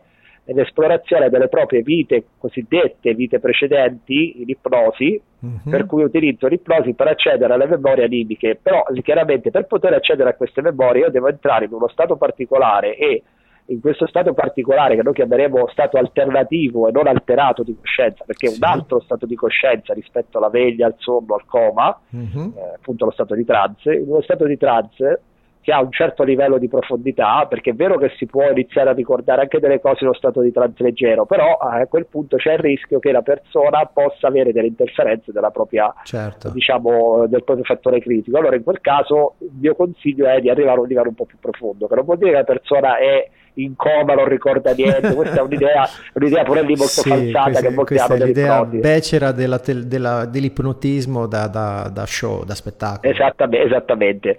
Allora, quando si arriva a questo livello, eh, a quel punto io posso ricevere le memorie, quindi i contenuti, diciamo gli archivi delle mie memorie akashiche fondamentalmente, perché io sto accedendo a quello che viene chiamato il libro della vita mm. o eh, il, il, registro akashico delle, delle, diciamo, della persona perché vabbè adesso non parlerò dei registi akashici però per chi sì, mi conosce c'è anche poco leggo... tempo Jimmy purtroppo sì esatto, esatto. io leggo, leggo, anche i registi akashici per cui ho, un, ho, una consapevolezza in tal senso però mi permette di accedere agli archivi della memoria quindi la persona può accedere a, queste, a questi archivi e ricevere un flusso di informazioni appunto le memorie relativamente alle proprie vite precedenti e da lì comprende una marea di cose ad esempio certo. comprendere um, eh, diciamo quali sono le cause che l'hanno portato a determinati blocchi che questa persona ha in questa vita, magari delle proprie sì, relazioni sì, sentimentali. Sì. Io non so se tu ne hai sentito mai parlare, però io ho lavorato e lavoro molto con persone che si trovano in situazioni chiamate fiamma gemella, per cui me ne sono capitate diverse mm. e anche lì vengono fuori delle cose molto interessanti. Sì, ho sentito il termine, ma non sono molto eh, non ho approfondito, eh, vabbè, comunque era per dirti. Per non c'è neanche il tempo, perché siamo quasi eh, lo so, lo so. Per cui, eh, vista, vista la quantità di cose che anche tu stai stai offrendo, eh, come, come facciamo a metterci in contatto con te? Allora, per mettersi in contatto con me è molto semplice, ho un sito web che è in costruzione perché lo sto aggiornando, jimmyfascina.it, faccio lo spelling perché sì, eh, sì. molti purtroppo, eh, dato che il mio nome è americanizzato, possono rischiare di sbagliare la pronuncia del mio nome anche ricercato. Allora, Jimmy è scritto J di Juventus, I di Imola, M di Milano, M di Milano, I di Imola, F di Firenze, A di Ancona, S di Sassari, C di Como, I di Imola, N di Napoli, A di Ancona. Jimmyfascina.it questo okay. è il mio sito ok? Su quindi, Facebook quindi diciamo trovate... Jimmy come che so il presidente Jimmy Carter e Fascina come la legna per, per attizzare il fuoco sì, più o meno, più o meno, ok. Sì. Poi mi trovi anche su Facebook, sempre con lo stesso nome, Jimmy, Jimmy Fascina, Fascina e su, sia diciamo, come profilo privato sia come uh, pagina per di Facebook. Jimmy Fascina Ipnologo, perché chiaramente è la mia sì, funzione sì, principale, sì, certo. e sono anche su YouTube con lo stesso, con lo stesso diciamo, Uh, con lo stesso nome, dove potete trovare i video che io faccio perché io ho l'abitudine di fare ogni. Prima lo facevo un po' di più, adesso sto riducendo un po' anche perché è un periodo estivo. Delle dirette su vari argomenti, non solo di ipnosi, perché io tratto Bene. anche fiori di Bach. Sì, sì. Ah, lavoro con. Um, con la cartomanzia perché sono anche parapsicologo, quindi lavoro con le capacità sensitive, medianiche, poi eh, lavoro anche con eh, la terapia verbale di Gabriele Abreu, perché un po' sono stato suo studente, cioè sono, studente, sono ancora suo studente, eh, per cui lavoro anche con questi strumenti qui. Poi sono anche preparatore mentale per sportivi, che alleno degli sportivi a Milano. Sto preparando un ragazzo per fare la traversata della Manica a nuoto e vincere il record italiano della traversata della Manica. Lo ah, con l'ipnosi e col, col coaching anche sì, perché sì, sono sì, anche coach professionista. Quindi questo è un po' per darti una panoramica di cosa ricordo, faccio. Mi ricordo, che... mi ricordo che lo facevi. Ma però sono sempre in espansione infatti penso che poi andrò a fare un corso di Matrix Energetics quest'anno a, mm. a novembre perché mi interessa il lavoro di Bartlett che lo trovo brillante ah, bene. Bene. quindi tante belle cose tante e, belle cose e quindi in pratica volendo riassumere in pochi I concetti secondi principali sì, sì. che cosa perché usare l'ipnosi perché l'ipnosi ci permette di prendere contatto con la parte di noi che siamo abituati poco ad ascoltare, Questa mm. parte di noi cerca di comunicare con noi continuamente tramite sogni, tramite le intuizioni, tramite le coincidenze. Eh, in qualche modo, come disse anche noi Martina, ciò che per noi sembra un potere, una capacità straordinaria o sembra strano, e nelle altre culture è ciò a cui noi non stiamo prestando attenzione e sembriamo noi strani perché non ci stiamo prestando attenzione. bellissima. Cosa bellissima che ha detto Roy, per cui sì. cosa vuol dire? Nel momento in cui io prendo consapevolezza che l'ipnosi, o meglio lo stato di trance, fa parte della mia normale coscienza, però io non sono consapevole, quindi questa cosa accade, accade tutti i giorni, accade continuamente, ma io non ne sono consapevole. Sì. Nel momento in cui inizio invece a fare una pratica di autoipnosi, io consiglio come base, inizio a capire che io posso prendere consapevolezza dei momenti in cui io entro in trance, dei momenti in cui ne esco, quindi divento a quel punto consapevole, quindi sono più attento rispetto a che cosa va a programmarmi dall'esterno e come io stesso mi programmo, perché ciò che ci diciamo internamente siamo tutti i più grandi ipnotisti di noi stessi, ma non sappiamo di esserlo. In realtà tutti mettiamo continuamente in trance sia noi stessi che anche gli altri, ma non ce ne accorgiamo perché quello che diciamo ha un impatto sui nostri familiari, ha un impatto sui nostri cari, ha un impatto nel mondo, ma non ne siamo consapevoli. C'era una frase molto bella che, dice, che diceva, perché poi è morto purtroppo, un compiantissimo da me autore che io adoravo profondamente, che è Robert Anton Wilson, che per me è un super, super, super genio. Mm-hmm. Lui diceva: Siamo tutti dei maghi in battaglia l'uno con l'altro, ma non sappiamo di essere maghi e non sappiamo di essere in battaglia. Sì. Mi viene, permette... sì, mi viene in mente anche un'altra frase eh, che disse Milton Erickson, eh, non a caso. Non a caso, ovviamente, uno dei più grandi ipnotisti che siano mai apparsi sulla faccia eh, non sono d'accordo su questo, sai, secondo me è Velman che... Non, Vabbè, che ho detto uno dei più, più grandi, non il più grande. Sì, sì, sì, ho detto uno dei più grandi perché sicuramente ha lasciato una traccia molto importante nell'ipnosi. E lui disse che, in maniera provocatoria, che l'ipnosi non esiste perché è tutto ipnosi, nel senso che quando ti dici qual- qualunque cosa è già ipnosi. Per certi versi sì, sì. Diciamo di sì. per cui è importante appunto prestare attenzione a cosa ci diciamo. Scoprire come sempre. funzioniamo, scoprire come funzioniamo ci permette appunto di uh, poter gestire consapevolmente il nostro processo di espansione sì, della coscienza. Sì, e sì. questo è importante perché l'ipnosi non è una riduzione della coscienza, ma è un aumento della coscienza, perché nel momento in cui recupero il controllo di quelle funzioni che sono autonome, automatiche e le faccio diventare volontarie, quindi io posso attivarle quando voglio, riesco a avere accesso, un accesso maggiore alle risorse, perché non sento di meno come molti credono in trance, io sento molto di più, percepisco molto di più, apro i miei canali molto di più, però lo faccio consapevolmente, non sì, è più un fattore sì, casuale, sì, non vado in trance senza accorgermi, lo vado a farlo quando io decido, ne esco quando io decido, non ecco, quando decido Questo è fondamentale, è fondamentale. Aumenta molto il proprio potere personale, perché il potere personale sì, cosa sì, vuol dire? Avere un'attenzione più espansa e più focalizzata dove è importante per noi, sì, quello è il potere quando, personale. Quando aumenti, dal mio punto di vista, quando aumenti le tue possibilità di scelta, Esattamente. Aumenta esattamente. Il tuo potere, la tua capacità di fare le cose, quindi anche il potere, perché posso fare di più. Sì.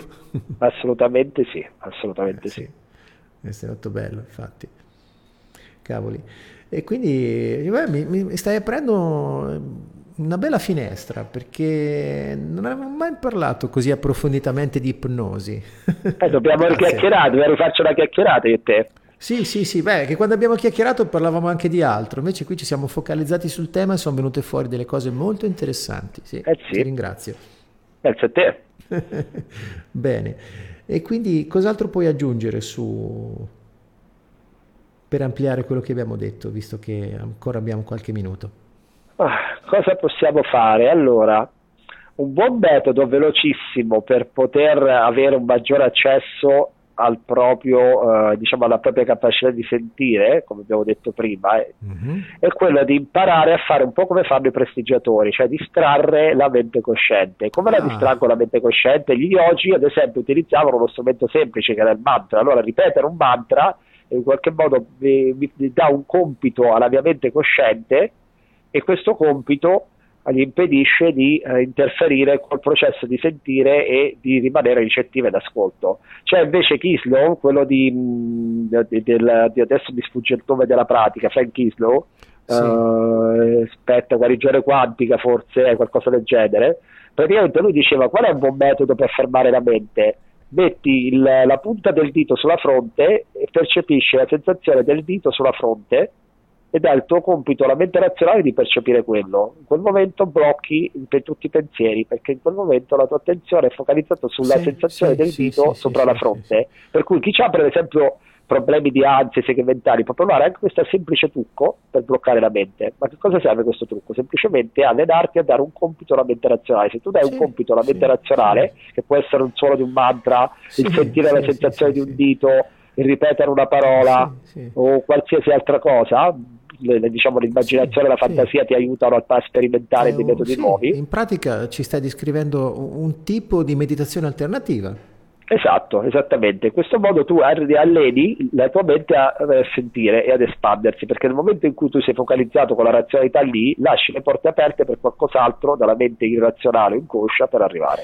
Quindi il passaggio, mi sono fatto, dalla meditazione all'ipnosi è molto breve è molto breve, infatti io dico sempre che la differenza secondo me fra l'ipnosi e la meditazione è questa, quando tu fai meditazione il meditatore che chiaramente di solito impara, di solito però non sempre impara la meditazione o da un libro o da un insegnante, mm-hmm. gli viene detto ok adesso tu ti siedi, fai questa pratica, ti siedi perché di solito la maggior parte sono sedute ma si possono fare anche in piedi, tu ti metti in una posizione adatta per meditare pratichi la meditazione, pratichi l'ascolto, nel momento in cui pratichi l'ascolto magari sentirai questo, questo e questo, oppure percepisci quello che senti, benissimo, questo è un meditatore. L'ipnologo invece che caratteristiche ha? L'ipnologo non solo sa tutto questo, ma in più può direzionare l'intento, l'obiettivo, uh, la direzione di quello che vuole andare a fare. Cioè, non basta, non ti focalizzi solo sull'aumentare o espandere il sentire, ma puoi creare proprio un compito specifico che può essere la riduzione del dolore, può essere migliorare le capacità di apprendimento per avere maggior concentrazione. Quanti di noi devono imparare o studiare o leggere del materiale? L'ipnosi mm-hmm. può aiutare a prendere e ricordare meglio, oppure puoi utilizzare l'ipnosi per eh, appunto accedere e migliorare delle caratteristiche, quindi cambiare un'abitudine come smettere di fumare, sì, eh, sì. raggiungere quindi, il peso quindi forma. In pratica, quindi in pratica eh, da quello che mi dici, l'idea che mi sono fatto è che l'ipnosi è un qualcosa che viene evolvendo la, meditazio- la, meditazione? Secondo me sì, secondo me sì, perché il meditatore impara che con la meditazione puoi fare quello e non, magari eh, ti dicono che i vantaggi della pratica li capirai nel tempo, ed è vero perché comunque praticando si sente di più, ci si espande di più, certo, però in qualche modo non ti viene data una possibilità di direzionare la tua espansione, invece con l'ipnosi tu puoi direzionare, cioè puoi, passami il termine, anche se è una metafora informatica, puoi programmarti, ma tu che fai un certo tipo di lavoro ma capirai guarda, che è un'ottima questo, metafora. Su questo allora, voglio dire, esiste una cosa molto piccolina che non conosce quasi nessuno, che si chiama programmazione neurolinguistica. Ah, sì, io la conosco bene, io la conosco bene. Voglio dire, no, infatti Bandler, Richard Bandler, uno dei due inventori della PNL, diceva che lui si stupiva del, della, delle reazioni che avevano la maggior parte degli esseri umani quando lui affermava che l'essere umano è programmabile. perché diceva, scusa, ma se sei programmabile, ok, ed è così perché nella mia esperienza è così, sì. ora che lo sai, puoi programmarti da solo. Eh sì, se non lo sì. sai, eh, il rischio è che ti programmino dall'esterno e non ne sei neanche consapevole. Esatto, esatto. cosa esatto, da niente. Eh. Abbiamo eh, buttato lì da, esatto, una cosa da niente. Abbiamo buttato lì una cosa da niente. Assolutamente. quindi in pratica bella, quindi, quindi con l'ipnosi diciamo che puoi eh, aggiungere a quello, eh, aggiungere sopra la meditazione il raggiungimento di obiettivi diversi. Sì, esatto, Diciamo che eh, la meditazione è una buona base per iniziare a praticare la capacità di sentire e di espandere, poi con l'autoipnosi inizi a darti l'aspetto della programmazione. Okay? Mm, Poi, dopo che hai fatto esperienza con l'ipnosi, a quel punto puoi comunque inserire anche eh, lo studio della PNL, perché fatto in quest'ordine, diciamo, hai una, una maggiore efficienza del, eh, diciamo del, del, programmarti, cioè di riuscire ad avere sì, una buona sì, base per certo. poi programmarti e costruire delle strategie diciamo funzionali al raggiungimento, anche se e la anche... sola idea di raggiungere degli obiettivi è un certo. po' un, un, approccio deterministico. Invece a me piace l'idea che il, anche con gli strumenti sì, da sì, scusi, sì, hai ragione, per aumentare, Jimmy, la, per aumentare l'attenzione, l'attenzione usato, sì, sì, hai ragione Jimmy, ho usato la parola obiettivo non nel senso che la meditazione per raggiungere l'obiettivo, cioè aggiungere, cioè l'ipnosi solo per raggiungere gli obiettivi, cioè dicevo che mentre la meditazione eh, ha come obiettivo l'esercitare la consapevolezza e fare pulizia, basta, stop, finito lì, ok? Con l'ipnosi puoi aggiungere sopra questo un obiettivo in più, quello che dicevi tu. Esattamente, esattamente, sì. esattamente. Eh, Piccino, non, eh, l'ho detta in maniera troppo semplicistica, probabilmente. Sì, sì, sì, vabbè, no, ci tenevo a specificarlo perché sì, sì, sì, anche della, PNL c'è una, della PNL c'è un'idea molto falsata, per cui uh, io, so, io, sono uno che ha sempre lottato molto per far capire che invece ha una funzione molto, secondo me, uno strumento validissimo se trovi qualcuno bravo con cui farlo. Il problema che quelli bravi con cui certo. farla sono pochissimi in Italia. Sì, perché purtroppo nella PNL eh, ci sono molti che la vedono solamente come uno strumento di... Per manipolare o vendere. Manipolare o vendere e poi soprattutto nel paradigma eh, produci, produci, produci, produci, produci, produci. Sì, sì, sì. Mentre in realtà eh, non esiste solo il produrre e arrivare agli obiettivi, esiste anche esatto. il vivere bene, in armonia. esattamente, esattamente. E quindi benissimo, benissimo. Mi, mi hai aperto un mondo perché sì, mi hai dato degli input nuovi per cui li terrò ben presenti e te li chiederò magari anche in privato.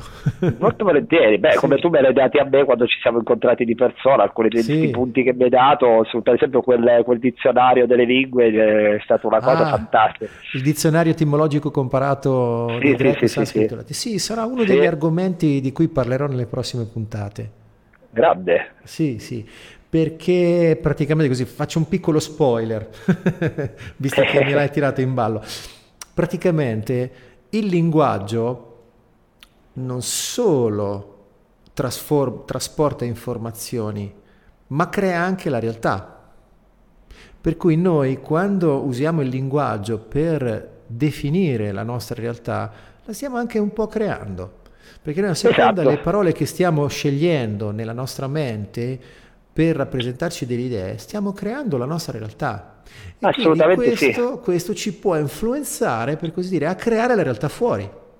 Certamente, in questo, scusa se ti interrompo, l'ipnosi ci insegna proprio questo, nel senso che il fattore critico è quello che delimita, quindi le parole, venendo comunque filtrate dal nostro fattore critico, sì, determinano sì, i nostri sì, stati, la nostra realtà. Con l'ipnosi esatto, noi impariamo esatto. a espandere quelle gabbie del linguaggio in maniera tale da perché l'iprologo, quando tu sei uno stato di trance, ciò che l'iprologo ti invita a rappresentare dentro di te può diventare la tua realtà, quindi può aiutarti a creare una realtà migliore, certo. tra virgolette, ti ipnotizza per creare una realtà migliore, per creare una, una realtà che tu decidi con lui. Sì.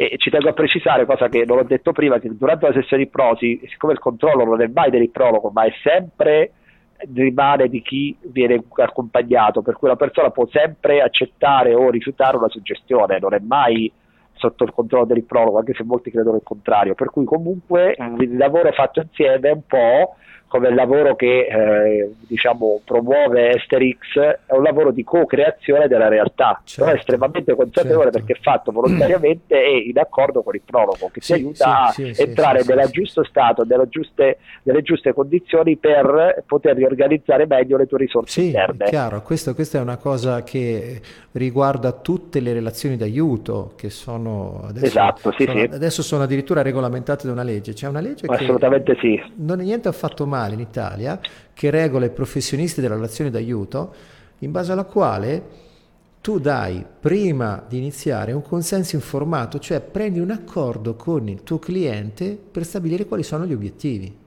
Esattamente. E quindi questo, è, questo vuol dire dare un servizio. Se no... eh, ma questo, credo che questo venga fatto nel counseling soprattutto. No? Sì, sì, sì. Diciamo che c'è questa legge nuova eh, dello Stato italiano che anche se non sei iscritto a un particolare registro di counselor, puoi comunque appellarti a quella legge per eh, ga- dare una garanzia in più a livello legale al tuo cliente e alla tua attività. Per cui questa legge prevede che anche se non hai un titolo ufficiale di counselor o di operatore olistico o quello che è, puoi comunque produrre un tuo consenso informato, sottoporlo al cliente e così usare quella legge a garanzia tua del cliente. Questa sì, esatto, molti... esatto. Sì. No, no, assolutamente sì. Infatti, prima di fa... quando lavoro con le persone, ti faccio sottoscrivere, anche se non sono un counselor, perché io mi occupo di coaching e di ipnosi, ma non solo anche altre cose, però gli faccio sempre sottoscrivere un, eh, un consenso informativo, cioè un, il documento che hai detto tu, insomma. Sì, sì, certo. sì assolutamente certo. sì. Sì, è, un, fatto in armonia, anche è uno perché, strumento di trasparenza e di crescita. Non solo, ma anche perché eh, ritornando al discorso di che ti facevo prima, nel momento in cui tu sottoscrivi un documento inizi già a creare una realtà nuova, nel momento certo. in cui tu certo. fai sottoscrivere gli obiettivi uh, diciamo, della persona prima che li fa, gli stai già creando il terreno, ti stai crea- diciamo, spianando la strada. Ironicamente, ironicamente è già una sorta di pre-ipnosi allora. Assolutamente sì, infatti, no, no, ma ti dico, anche di, ti dico anche di più, nel mio settore la cosa più importante quando si lavora con le persone prima del lavoro è il, quello che viene chiamato il pre-talk, cioè la, diciamo, la chiacchierata pre-induzione perché nel momento in cui tu vai a creare uh, la cosiddetta cornice no? o frame come lo chiamano mm-hmm. gli americani, eh, che un po' De Boro anche ne parlava, cioè tu vai a creare sì, una cornice sì, mentale sì. attraverso il quale l'intervento va a istradarsi, per cui con la giusta cornice con la, giusta, diciamo, con la giusta struttura tu rendi più semplice poi arrivare al, certo. al risultato desiderato. Mm-hmm. Chiaramente, Chiaro. perché vai a attivare il flusso di risorse della persona, non i limiti creati dalle segmentali con i meti che le domande, ma ci riuscirò, ma sono capace, ma se sì. poi non ne sono capace, eccetera, eccetera, ma tu ne sai qualcosa, sì. per cui... Sì, infatti, infatti. E quindi tornando un attimo a quello che dicevo prima, le parole hanno una caratteristica fondamentale hanno un etimo. L'etimo sì. cos'è? È il significato genuino. Esatto. Quindi questo già mi attira l'attenzione eh, perché quindi se la parola ha un significato genuino, come mai si sono presi la briga di fare un etimo? Addirittura c'è il dizionario etimologico delle parole, no? Perché a volte noi usiamo delle parole addirittura in opposizione al loro etimo. Sì. E quindi noi usiamo una parola convinti che abbia un significato. Esatto. In realtà la sua radice che affonda nell'enorme vastità dell'inconscio collettivo, che è molto più grande e potente della nostra energia, ha un significato contrario. Esatto. Quindi in pratica eh, ci stiamo in qualche modo sabotando, perché sì, noi siamo sì. convinti di usare una vibrazione per trasmettere un'informazione e invece sì. stiamo dando energia a una vibrazione che addirittura ha un, ha un contenuto che a volte è addirittura opposto.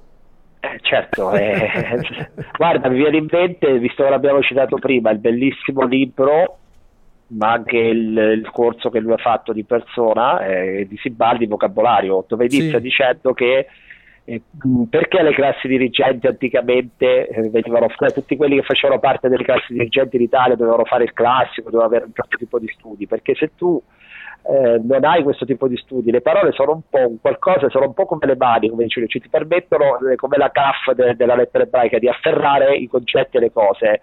Nel momento in cui tu hai le parole giuste puoi afferrare le cose, se non hai le parole giuste, tu certe cose non le puoi afferrare. Allora, se non le puoi afferrare, quindi non entrano nella tua realtà, sì, a quel punto sì. diventa facilissimo essere manipolabili. Perché, Guarda, eh... adesso farò una cosa contraddittoria. Ti dirò, Jimmy, sei stato bravo, ma in realtà non è un apprezzamento. Perché? Perché se noi andiamo a prendere l'etimo di bravo, ok, viene corrispondente al latino bravus, che da prima vuole collegarsi al greco brabion, premio della vittoria, latino barbarus, poi latino barbarus, onde bra- brabarus, brabus, a pravus, cattivo, al celto cimbrico brau terrore. Quindi in pratica torniamo a quello che c'era scritto sui promessi sposi. I bravi, eh, esatto, i bravi erano gli sgherri di Don Rodrigo. Per cui Rodrigo, quando diamo però... del bravo a qualcuno, gli diciamo sei un delinquente. Quindi ecco esatto. perché quando diciamo fa, fai il bravo bambino, il bambino ne combina una delle sue. Eh, sì, sì, sì, sì. Anche perché adesso ti dirò una cosa ancora più sconvolgente, mm-hmm. cioè il nostro inconscio o meglio, ti sei mai chiesto come noi riusciamo a imparare le lingue? In che senso? Se tu prendi un adulto, l'adulto ehm, magari può, vuole imparare che ne so, l'inglese, io conosco tante persone che vorrebbero parlare inglese ma dicono non riesco, l'inglese non fa per me, eccetera, eccetera, che quello sì. di prosi negativa al contrario, mm. perché loro stanno impedendo, bloccando una cosa.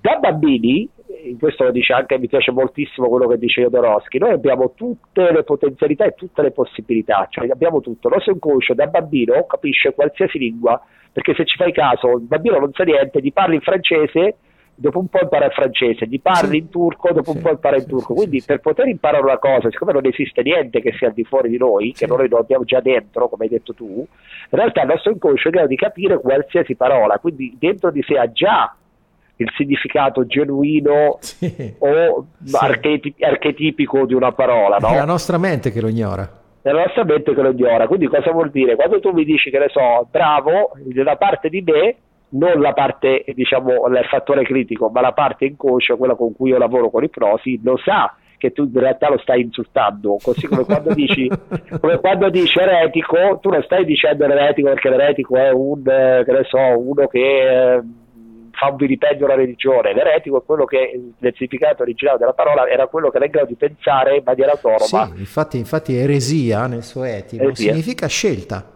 scelta esattamente, era uno che pensava autonomamente perché sapeva scegliere, perché esatto. il presupposto della scelta è l'autonomia, cioè io so, sono consapevole e a quel punto scelgo.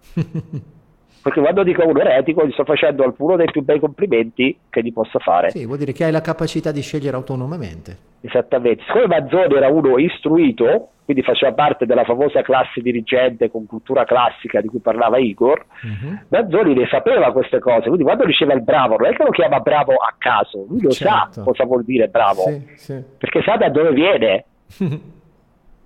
siccome purtroppo, lingue, purtroppo, per fortuna le lingue sono un fenomeno in evoluzione, perché chiaramente man mano che una lingua viene utilizzata per, per gli interscambi culturali si può perdere il significato originario, ma c'è una parte delle cose che ritorna sempre sempre a riportare all'origine. Io lo vedo anche perché io lavoro anche con la numerologia, no? Sì. Eh, nei numeri eh, ci possono essere varie funzioni, attribuzioni e significati che vengono, diciamo, nel tempo aggiunti, però c'è un'energia primordiale o archetipale o comunque a prescindere che il numero ha, che è propria di quel numero, per cui sì. l'energia di un numero 1 non sarà l'energia del numero 9, certo. come non è l'energia del numero 7, sono sì, energie diverse. Sì, Pitagora in tal senso era chiarissimo, perché certo. Pitagora cosa diceva? Pitagora si rendeva conto che ogni numero veniva, poteva essere rappresentato con una proporzione, col monocorde che lui ha inventato. Il monocorde sapeva che l'intervallo di quinta era una vibrazione precisa, una, esprimeva una qualità sonora precisa che non era quella di un altro intervallo, per cui ogni numero ha un'energia precisa che è intrinseca di quel numero certo. e non è quella di un altro, cioè c'è una componente che diciamo Jimmy, persiste. Sei, sei una sorgente eh, di informazioni notevole perché mi hai dato materiale per fare almeno altre 5-6 puntate di Altea. Ottimo, ottimo, Bene. ottimo. Bene, quindi adesso ci stiamo avviando alla chiusura, sono le 21.23. E con noi c'è Jimmy Fascina, io sono Lorenzo Mengoni, per chi volesse contattare Jimmy eh, su Facebook, Jimmy Fascina l'americana, eh, e c'è anche un canale YouTube di No, non all'americana perché all'americana c'è la Y finale, ah, c'è la J, c'è la italiana, cioè ah, quindi J okay. Juventus, I di Imola, M di Milano, okay. M di Milano, italiana, Jimmy scritto così, okay. Jimmy Fascina. Benissimo, ok, quindi ci avviamo alla conclusione, grazie Jimmy. Eh, ci hai, tol- ci hai tolto tanti veli, quindi è stato molto divertente parlare con te. Grazie. Grazie, grazie, grazie ancora. Grazie Onorato. a tutti gli ascoltatori e adesso andiamo alla sigla finale di Aleteia. Ciao a tutti.